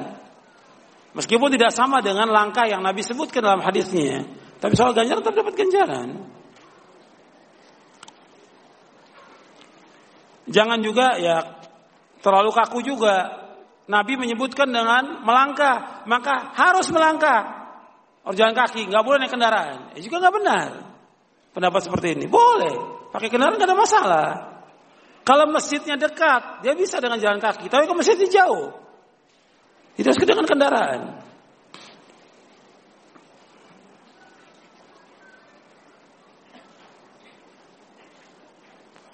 Bagaimana hukumnya orang yang mengerjakan sholat sunat dengan bacaan yang panjang? Nabi SAW kalau sholat sunat yang rawatib itu bacanya pendek. Hatta rawatib yang paling penting dari rawatib lima waktu sholat. Yang paling penting sholat yang mana? Rawatib yang mana? Saya ulangi saya pertanyaan. Dari lima waktu sholat, rawatib, sholat sunat rawatib yang paling penting sholat yang mana? Subuh. Dua rakaat sebelum subuh. Lebih baik dari dunia seisia. Nabi ketika dua rakaat sebelum subuh bacanya apa? Al-Baqarah, An-Nisa, Ali Imran atau apa? Nabi baca apa? Kuliah yul kafirun dengan apa? Al-Ikhlas Baca yang pendek ketika sholat sunat. Bacaan yang panjang sholat sunat kapan? Sholat malam tahajud. Nabi baca sholat tahajud di waktu malam satu rokaat baca Al-Baqarah, An-Nisa, Ali Imran. Satu rokaat. Hadisnya sahih riwayat Muslim. Nabi bacanya satu rokaat sholat malam Al-Baqarah, An-Nisa dulu baru Ali Imran. sahih riwayatnya. Tapi kalau sholat sunat rawati baca yang pendek aja. Yang paling penting aja kuliah dengan apa? Nabi baca dengan surah Al-Ikhlas. Berarti qobliyah dhuhr baca yang pendek, ba'diyah dhuhr baca yang pendek. Jangan dipanjangkan sampai orang nunggu makmum. Nunggu imamnya kok panjang benar bacaannya. Ternyata dia lagi ngulang hafalan surah Al-Baqarah. Dia belum hafal si imam surah Al-Baqarah. Ngulang-ngulang nggak dapat dapat terus lagi kesian makmumnya. Jadi kalau mau ngulang hafalan kapan? nanti dia di waktu malam. Sorenya murajaah dulu, pada maghrib murajaah, nanti malam baru dia baca. Tapi ketika sholat berjamaah, baca yang pendek. Baik qobliyah maupun ba'diyahnya.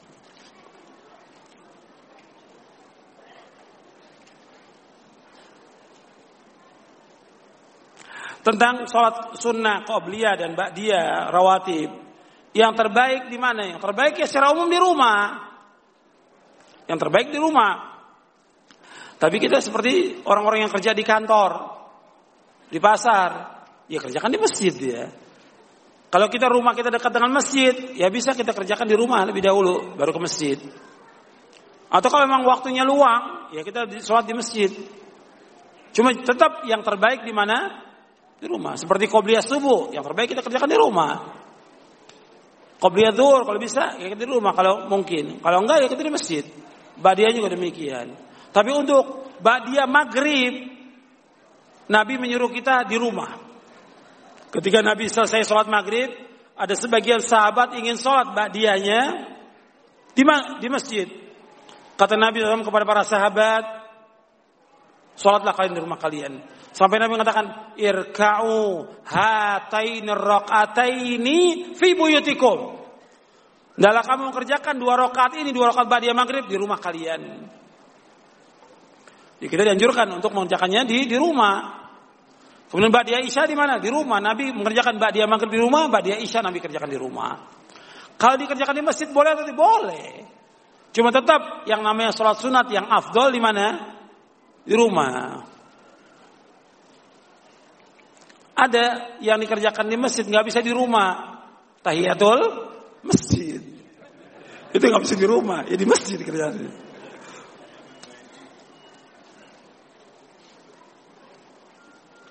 Jika ada saudara kita tidak sholat, lalu dia mati, bolehkah disolati?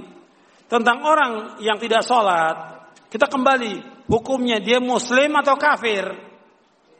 Tadi yang pembahasan kita muslim atau kafir? Muslim selama dia masih mengakui tentang wajibnya sholat. Kalau dia muslim, berarti wajib di dia sholatkan kalau dia mati. Cuma kita kalau nggak mau sholatkan, nggak ada masalah. Kan sholat jenazah fardu ain atau fardu kifayah? Fardu kifayah. Jadi suruh temannya juga yang nggak sholat suruh sholatkan. Temennya yang nggak sholat suruh sholatkan sholat jenazah. Kita nggak usah sholat. sebagai pelajaran buat yang lain. Jangankan masalah itu, masalah utang aja Nabi ketika ada sahabat yang utang dua dinar, Nabi nggak mau sholatkan. Sebagai apa? Sebagai pelajaran buat sahabat yang lain. Utang dua dinar, Nabi nggak mau sholatkan. Dua dinar kecil, dua dinar. Apalagi yang utangnya jutaan. Boleh imam masjid nggak mau sholatkan. Utang banyak utang nggak mau sholatkan. Kalau dia menikmati. Jadi ini nggak boleh orang menganggap ringan masalah ini. Tapi ketika dia tidak sholat, maka biar teman yang sholatkan. Kita nggak usah sholatkan. Sebagai pelajaran buat yang lain.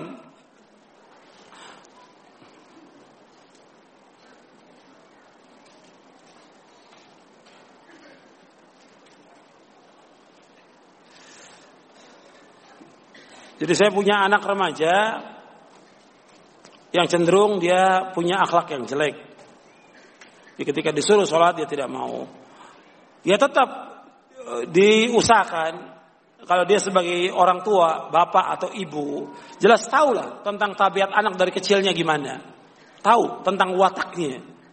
Maka coba cari bagaimana salahnya yang dia itu bisa nurut. Apakah diberikan hadiah, apa dibujuk atau yang lain. Tetap suruh sholat. Tapi jangan lupa doa kepada Allah. Sebab yang memegang ubun-ubun seluruh makhluk ini dan hati manusia adalah Allah SWT. Allah yang membolak hati. Makanya kita minta kepada Allah agar Allah menunjuki dia karena doanya orang tua kepada anak itu makbul, baik atau buruk. Perhatikan tuh. Doanya orang tua untuk anaknya itu makbul. Apakah si orang tua doakan baik untuk anaknya makbul atau orang tua mendoakan jelek buat anaknya juga makbul? Maka hati-hati orang tua itu. Ketika orang tua mendoakan kejelekan buat anaknya makbul, jelek anak itu. Umaisi anak kurang ajar kepada orang tuanya. Orang tua bilang, nanti kamu celaka, tabrakan. Betul tabrakan terjadi. Makbul, dikabulkan sama Allah. Tapi ketika si orang tua mendoakan baik, insya Allah makbul juga.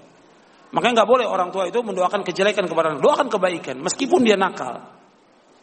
Meskipun dia tidak baik, tetap doakan kebaikan buat anaknya.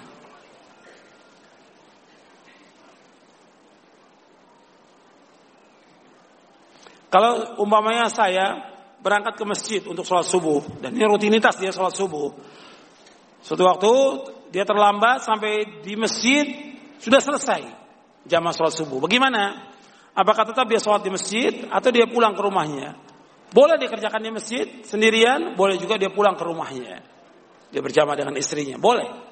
Karena terjadi juga pada sahabat yang demikian, ketika sampai di masjid sudah selesai sholat, maka dia pulang ke rumahnya. Tapi ini kejadiannya sekali, Bukan tiap hari terlambat. Kepada orang yang sholat mesti terlambat. Langganan terlambat. Mesti diingatkan. Orang yang suka biasa terlambat. Selalu akhir akan diakhirkan oleh Allah rahmatnya. Allah akan mengakhirkan rahmatnya bagi orang itu.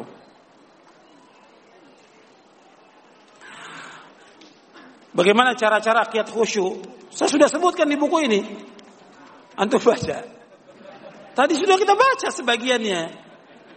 Di antaranya apa? Mengingat kematian.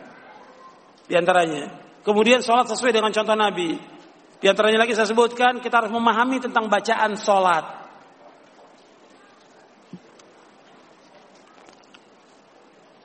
Mungkin bacanya lihat halaman pertama dengan halaman terakhir kali ya. Gak dibaca tadi yang kita bahas.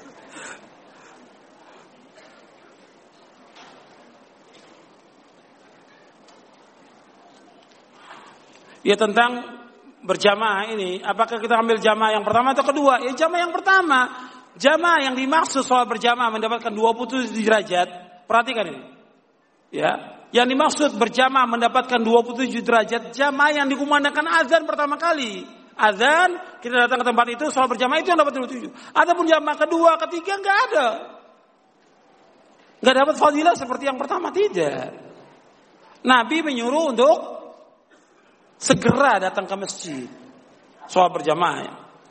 Jadi kalau di di tempat antum atau di pabrik melakukan yang demikian, ya dihimbau untuk mengerjakan cukup sekali. Maka kita tunggu yang lain untuk soal berjamaah, sabar kita.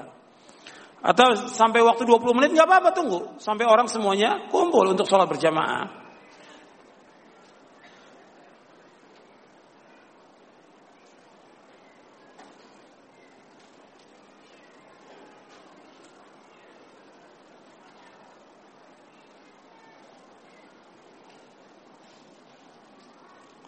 Iya, bagaimana dengan hadis Nabi Shallallahu Alaihi Wasallam tentang orang-orang Khawarij yang disebutkan bahwa Khawarij itu adalah anjing-anjing neraka. Al Khawariju kilabun nar. Padahal amal yang dihisap pertama kali sholat. Sedangkan orang-orang Khawarij itu dia banyak sholatnya. Bagaimana memadukan? Betul, tetapi yang banyak sholatnya itu berkaitan dengan sholat yang sunnah, bukan yang wajib. Orang khawarij nggak mau sholat berjamaah bersama imam, nggak mau dia. Khawarij, mau nggak mereka sholat berjamaah bersama imam? Nggak mau dia. Dia ketika lihat melihat imamnya atau melihat pemimpin atau pemerintah atau khotibnya berbuat dosa maksiat bagi dia muslim atau kafir? Kafir, dia nggak mau sholat. Sholat sunatnya dia betul ya banyak sholat sunatnya, tapi nggak sesuai dengan contoh Nabi sholat sunatnya mereka. Sholat yang wajibnya mereka nggak berjamaah, bahkan ada di antara mereka khawari itu nggak sholat Jumat mereka bersama kaum muslimin nggak mau sholat Jumatnya sendirian di rumahnya. Kapan? Dianggap imam-imam yang ada semuanya kafir. Dan itu terjadi yang seperti itu. Baik itu zaman Ali bin Abi Thalib maupun yang sesudahnya. Bahkan al, uh, Imam Az-Zabi menyebutkan ada seorang yang punya pemahaman takfiri dalam siar alamin bala, dia nggak mau sholat bersama kaum muslimin, dia mengerjakan sholat sendirian aja di rumahnya, hatta sholat Jumat. Ini sudah nggak baik yang wajibnya. Kalau sudah nggak baik, seluruh amalnya baik atau tidak? Tidak baik ukuran sholat. Kalau sholatnya tidak baik, seluruh amalnya tidak baik. Makanya disebutkan dia termasuk penghuni neraka. Nabi ketika menyebutkan tentang apa? Tentang banyaknya sholat mereka atau puasanya mereka. Kalimat banyak tidak menunjukkan kepada apa? Baik dan benar. Banyak orang-orang menganggap bahwa dia sudah melakukan amal-amal soleh yang banyak. Padahal ukurannya banyak atau baik. Alladhi khalaqal mauta wal hayata liyabluwakum ayyukum ahsanu amala, bukan aktaru amala. Allah yang menciptakan mati dan hidup untuk menguji kalian siapa di antara kalian yang paling baik atau paling banyak? Paling baik amalnya. Orang khawarij tidak baik amalnya. Orang khawarij tidak baik amalnya. Jelas ini ya.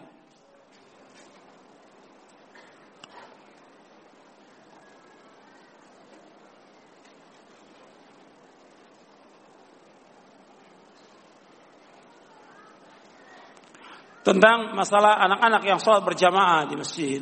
Boleh atau tidak boleh? Boleh. Jadi anak-anak sholat di masjid boleh. Kalau dia mengganggu, ya diingatkan aja. Diingatkan. Cuma tetap yang perlu diingatkan kadang-kadang, anaknya ke masjid, bapaknya nggak ke masjid. Anaknya ke masjid, bapaknya nggak ke masjid. Jadi tetap diingatkan supaya jangan ribut. Jangan dilarang. Mereka untuk melatih diri untuk ke masjid jangan dilarang. Tapi diingatkan tetap diingatkan. Jangan berisik, jangan bercanda. Terus diingatkan. Setiap sholat diingatkan.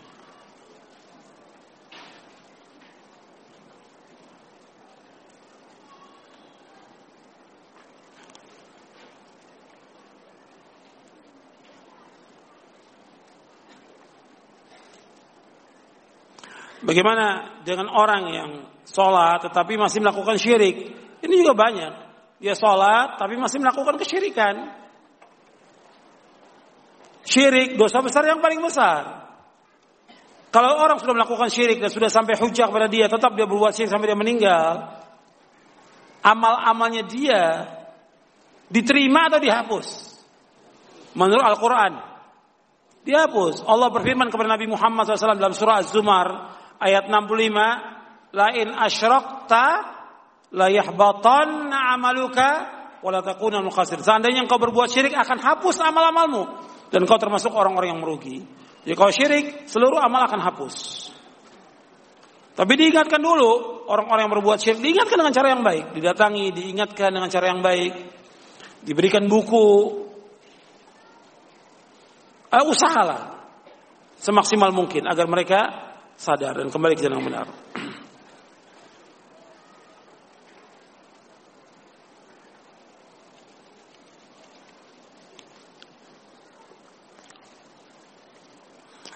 Bagaimana kalau seorang yang dia sulit untuk bangun malam? Ya bisa diatur dengan dia tidur di awal malam. Dan jangan terlalu banyak pekerjaan ketika di waktu malam. Kemudian yang ketiga dia tidur dalam keadaan berwudu. Yang keempat dia pasang beker. Beker itu pasang, alarm pasang. Jam berapa dia mau bangun?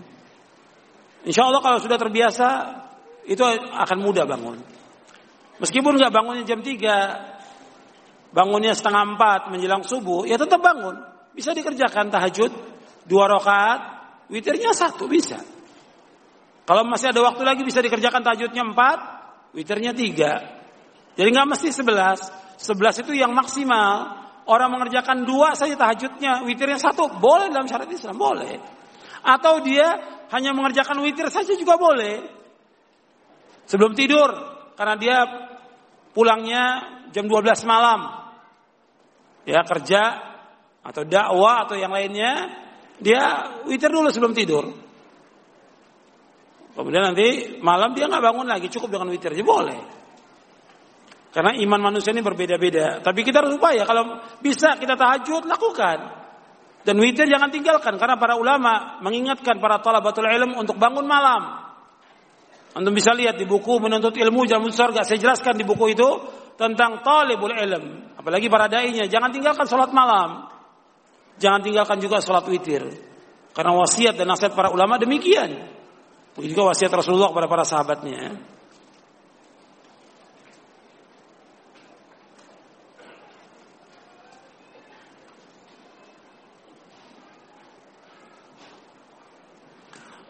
Bagaimana kalau orang tua kita itu baru sholat kalau kita pulang ke rumah, ke kampung baru sholat. Ya tetap diingatkan dan terus diingatkan setiap waktu.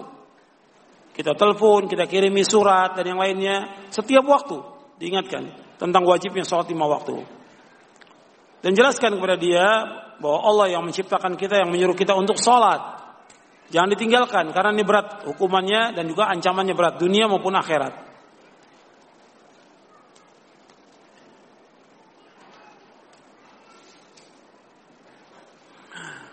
Kenapa masih ada banyak orang-orang yang sholat, tapi dia ter, masih terus melakukan perbuatan keji dan mungkar?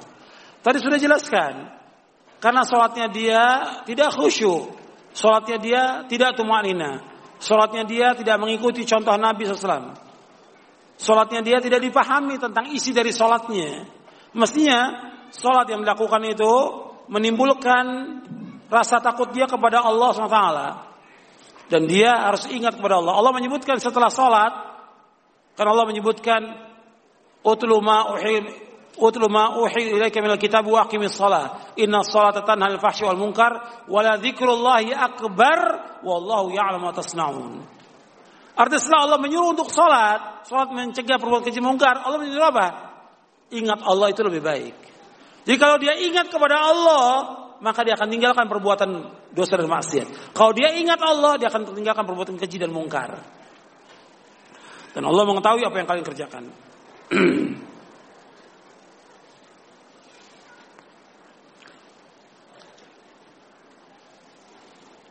Apakah boleh atau ada dalil yang menunjukkan bahwa sholat kita sholat tujuannya agar rezeki kita lancar? Nggak boleh. Sholat duha, sholat tahajud supaya rezekinya lancar. Nggak boleh niat gitu. Sholat kita karena Allah. Kalau kita ibadah kepada Allah dengan benar, sesuai dengan contoh Nabi, ikhlas, rezeki pasti akan diberikan oleh Allah. Pasti. Anda perhatikan, rezeki itu sudah dijamin oleh Allah. Semua makhluk ini sudah dijamin oleh Allah. Muslim maupun kafir. Manusia maupun binatang. Dijamin rezekinya oleh Allah. Wa ma min dabbatin illa 'ala Allahi rizquha. Enggak ada satu binatang ternak muka bumi Allah jamin rezekinya. Manusia semua dijamin rezekinya. Pasti diberikan rezeki oleh Allah. Yang belum pasti soal ibadah kita kepada Allah itu belum pasti. Yang belum pasti diterima atau tidaknya ibadah kita. Yang belum pasti kita ini bahagia atau tidak. Yang belum pasti kita ini husnul khatimah atau su'ul khatimah. Yang belum pasti kita masuk surga atau tidak. Belum pasti. Rezeki pasti yang menolak Allah. Pasti. Dan kalau kita terus ibadah kepada Allah dengan benar, kefakiran itu akan ditutup oleh Allah. Allah berfirman di dalam satu hadis yang sahih dan satu lagi hasan. Allah berfirman, "Ya bena Adam, tafarragh li ibadati amla sadraka ghinan wa asudda faqra." Wa ilam taf'al mala'tu yadayka syugla walam asudda faqra. Kata Nabi SAW, wahai anak Adam, Allah berfirman, wahai anak Adam, Ndaklah kamu luangkan semua waktumu, luangkan untuk ibadah kepadaku. Aku akan penuhi dadamu dengan kecukupan dan aku akan tutup kefakiranmu. Enggak diberikan kefakiran, diberikan Allah kecukupan, enggak pernah fakir. Ya. Wa ilam taf'al, kalau kamu enggak lakukan itu, enggak mau ibadah kepadaku, enggak enggak meluangkan waktu untuk ibadah kepadaku, malah tu yadaika syugla. Aku akan penuhi kedua tanganmu dengan kesibukan walam asudda faqrak dan aku tidak akan menutup kefakiranmu. Hadis ini sahih dan disahihkan dan juga dihasankan oleh Syekh Albani dalam silsilah eh, dalam Sahih Jami'us Shaghir dan juga dalam kitabnya Sahih At-Targhib wa Tarhib. Jadi ikhwan fillah azakumullah, Anda perhatikan salat ini akan menghilangkan kesulitan, kefakiran. Semua ibadah ini seperti itu. Tapi jangan niatkan kita sedekah supaya rezeki lancar. Kita sedekah supaya diganti oleh Allah. Pasti diganti. Bapak Allah berfirman, "Wa ma anfaqtum min syai'in fahuwa yukhlifu wa huwa khairur razikin." Apa saja yang kamu infakkan, apa saja, sekecil apa pun, pasti diganti oleh Allah. Dan Allah sebaik-baik pemberi rezeki. Dalam surah Sabah. Jadi jangan kita mengharapkan sesuatu dari ibadah kita, mengharapkan surga, ikhlas, mengharapkan jannah. Itu dalam ibadah kepada Allah. Hatta kita ibadah umrah haji, kita ibadah umrah haji, itu akan menghilangkan kefakiran. Menghapuskan dosa, menghilangkan kefakiran. Sampai Nabi bersabda dalam hadis yang sahih dari Imam Tirmidzi, Ibnu Khuzaimah dan yang lainnya. Kata Nabi SAW, tabi'u bainal haji wal umrah. Fa innahuma yanfiyan al-faqra al-hadid wal dhabi wal fiddah. Walaysa lil hajratil mabrurati ilal jannah. Walaysa lil hajjatil mabrur jazaa'un ilal jannah. Kata Nabi, iringi haji dengan umrah. Kalau kamu sudah haji, iringi umrah. Kalau sudah umrah, iringi dengan haji lagi. Terus seperti itu. Karena keduanya haji umrah itu pertama menghapuskan dosa, yang kedua menghilangkan kefakiran, menghilangkan kefakiran. Sebagaimana tungku api membersihkan kotoran besi, emas dan perak. Dan tidak ada ganjaran bagi haji yang mabrur kecuali sorga. Maka laksanakan ibadah kepada Allah. Insya Allah Allah akan datangkan rezeki kepada kita. Tapi jangan niatkan kita untuk itu, jangan. Maka Nabi ketika menyuruh sahabat untuk sedekah, Nabi iming-imingi dengan dunia atau tidak? Tidak. Kata Nabi, ittaqin nara walau bisyiqqi tamratin. Jaga diri kamu dari api neraka meskipun dengan apa?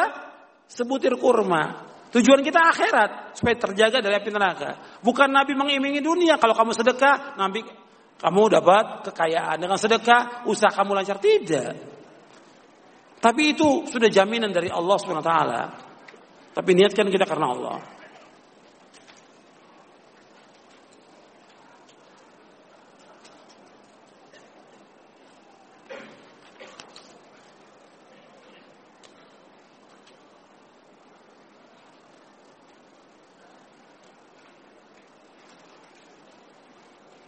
Bagaimana kalau seorang diusir tidak boleh sholat di masjid dekat rumahnya karena beda pemahaman. Ima orang yang diusir ini nggak benar, ima yang ngusir yang nggak benar. Kenapa yang diusir nggak benar? Ya mungkin tindakannya dia kalau nggak benar sehingga diusir. Mungkin dia baru datang pertama kali sudah jago, nggak boleh usoli, Bidah, kunut bidah, ya diusir sama orang. Antum sebagai masyarakat, ya antum bergaul dengan mereka dengan cara yang baik. Antum mendatang, ikuti salat mereka. Salat di belakang alul bidah, menurut syariat Islam boleh atau tidak? Boleh, sah atau tidak sah. Kita harus sabar. Ya, mungkin kenapa sampai diusir?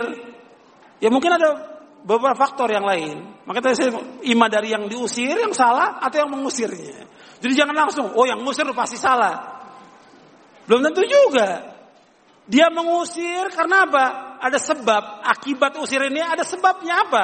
Tingkah lakunya di masjid itu. Ini kadang-kadang orang sudah ngikuti sunnah ini. Kadang-kadang masuk masjid orang kayak masjid sendiri. Kayak jagoan. Nyalain lampu sendiri, nyalain ini sendiri semuanya. Ya orang situ kesel. Kamu nggak boleh sholat sini. Ya wajar diusir. Karena apa? Tingkah lakunya sudah seperti jagoan. Sudah seperti masjidnya dia sendiri. Berarti pendatang. Mesti nggak bisa gitu. Tanya, boleh nggak saya azan? Boleh nggak saya jadi imam karena nggak ada imam di sini? Coba pakai adab akhlak yang baik, muamalah dengan baik. Jadi ketika diusir siapa yang salah? Jangan langsung salahkan oh yang ngusir. Belum tentu.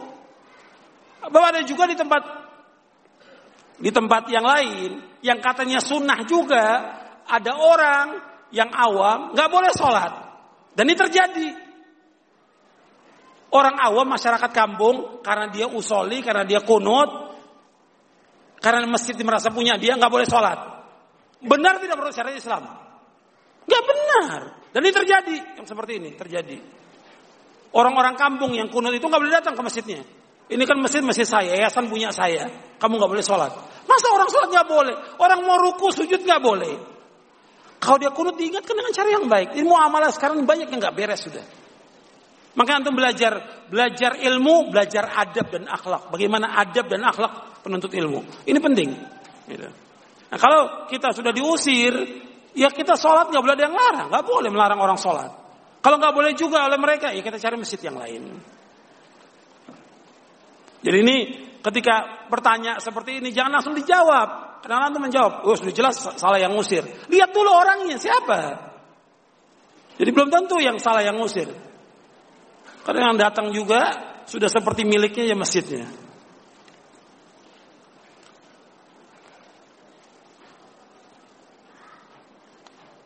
Bagaimana tentang sholat isya? Apakah sholat itu panjang waktunya sampai subuh atau sampai pertengahan? Ada dua pendapat ulama. Tapi yang kuat pendapatnya bahwa sholat isya itu ila nisfil lail awsat. Menurut hadis muslim. Sampai pertengahan malam. Itu yang kuat. Dan itu pendapat jumhur ulama. Nah, itu.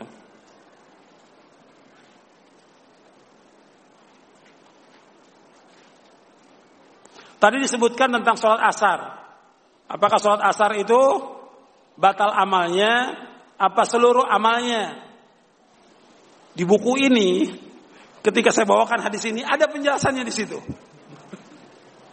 Mungkin nggak kebaca. Ya, antum nggak baca. Di situ ada. Artinya bukan seluruh amal, tidak. Amal yang hari itu aja yang ditolak oleh Allah, yang dihapuskan. Yang menghapuskan seluruh amal yaitu apa? Syirik.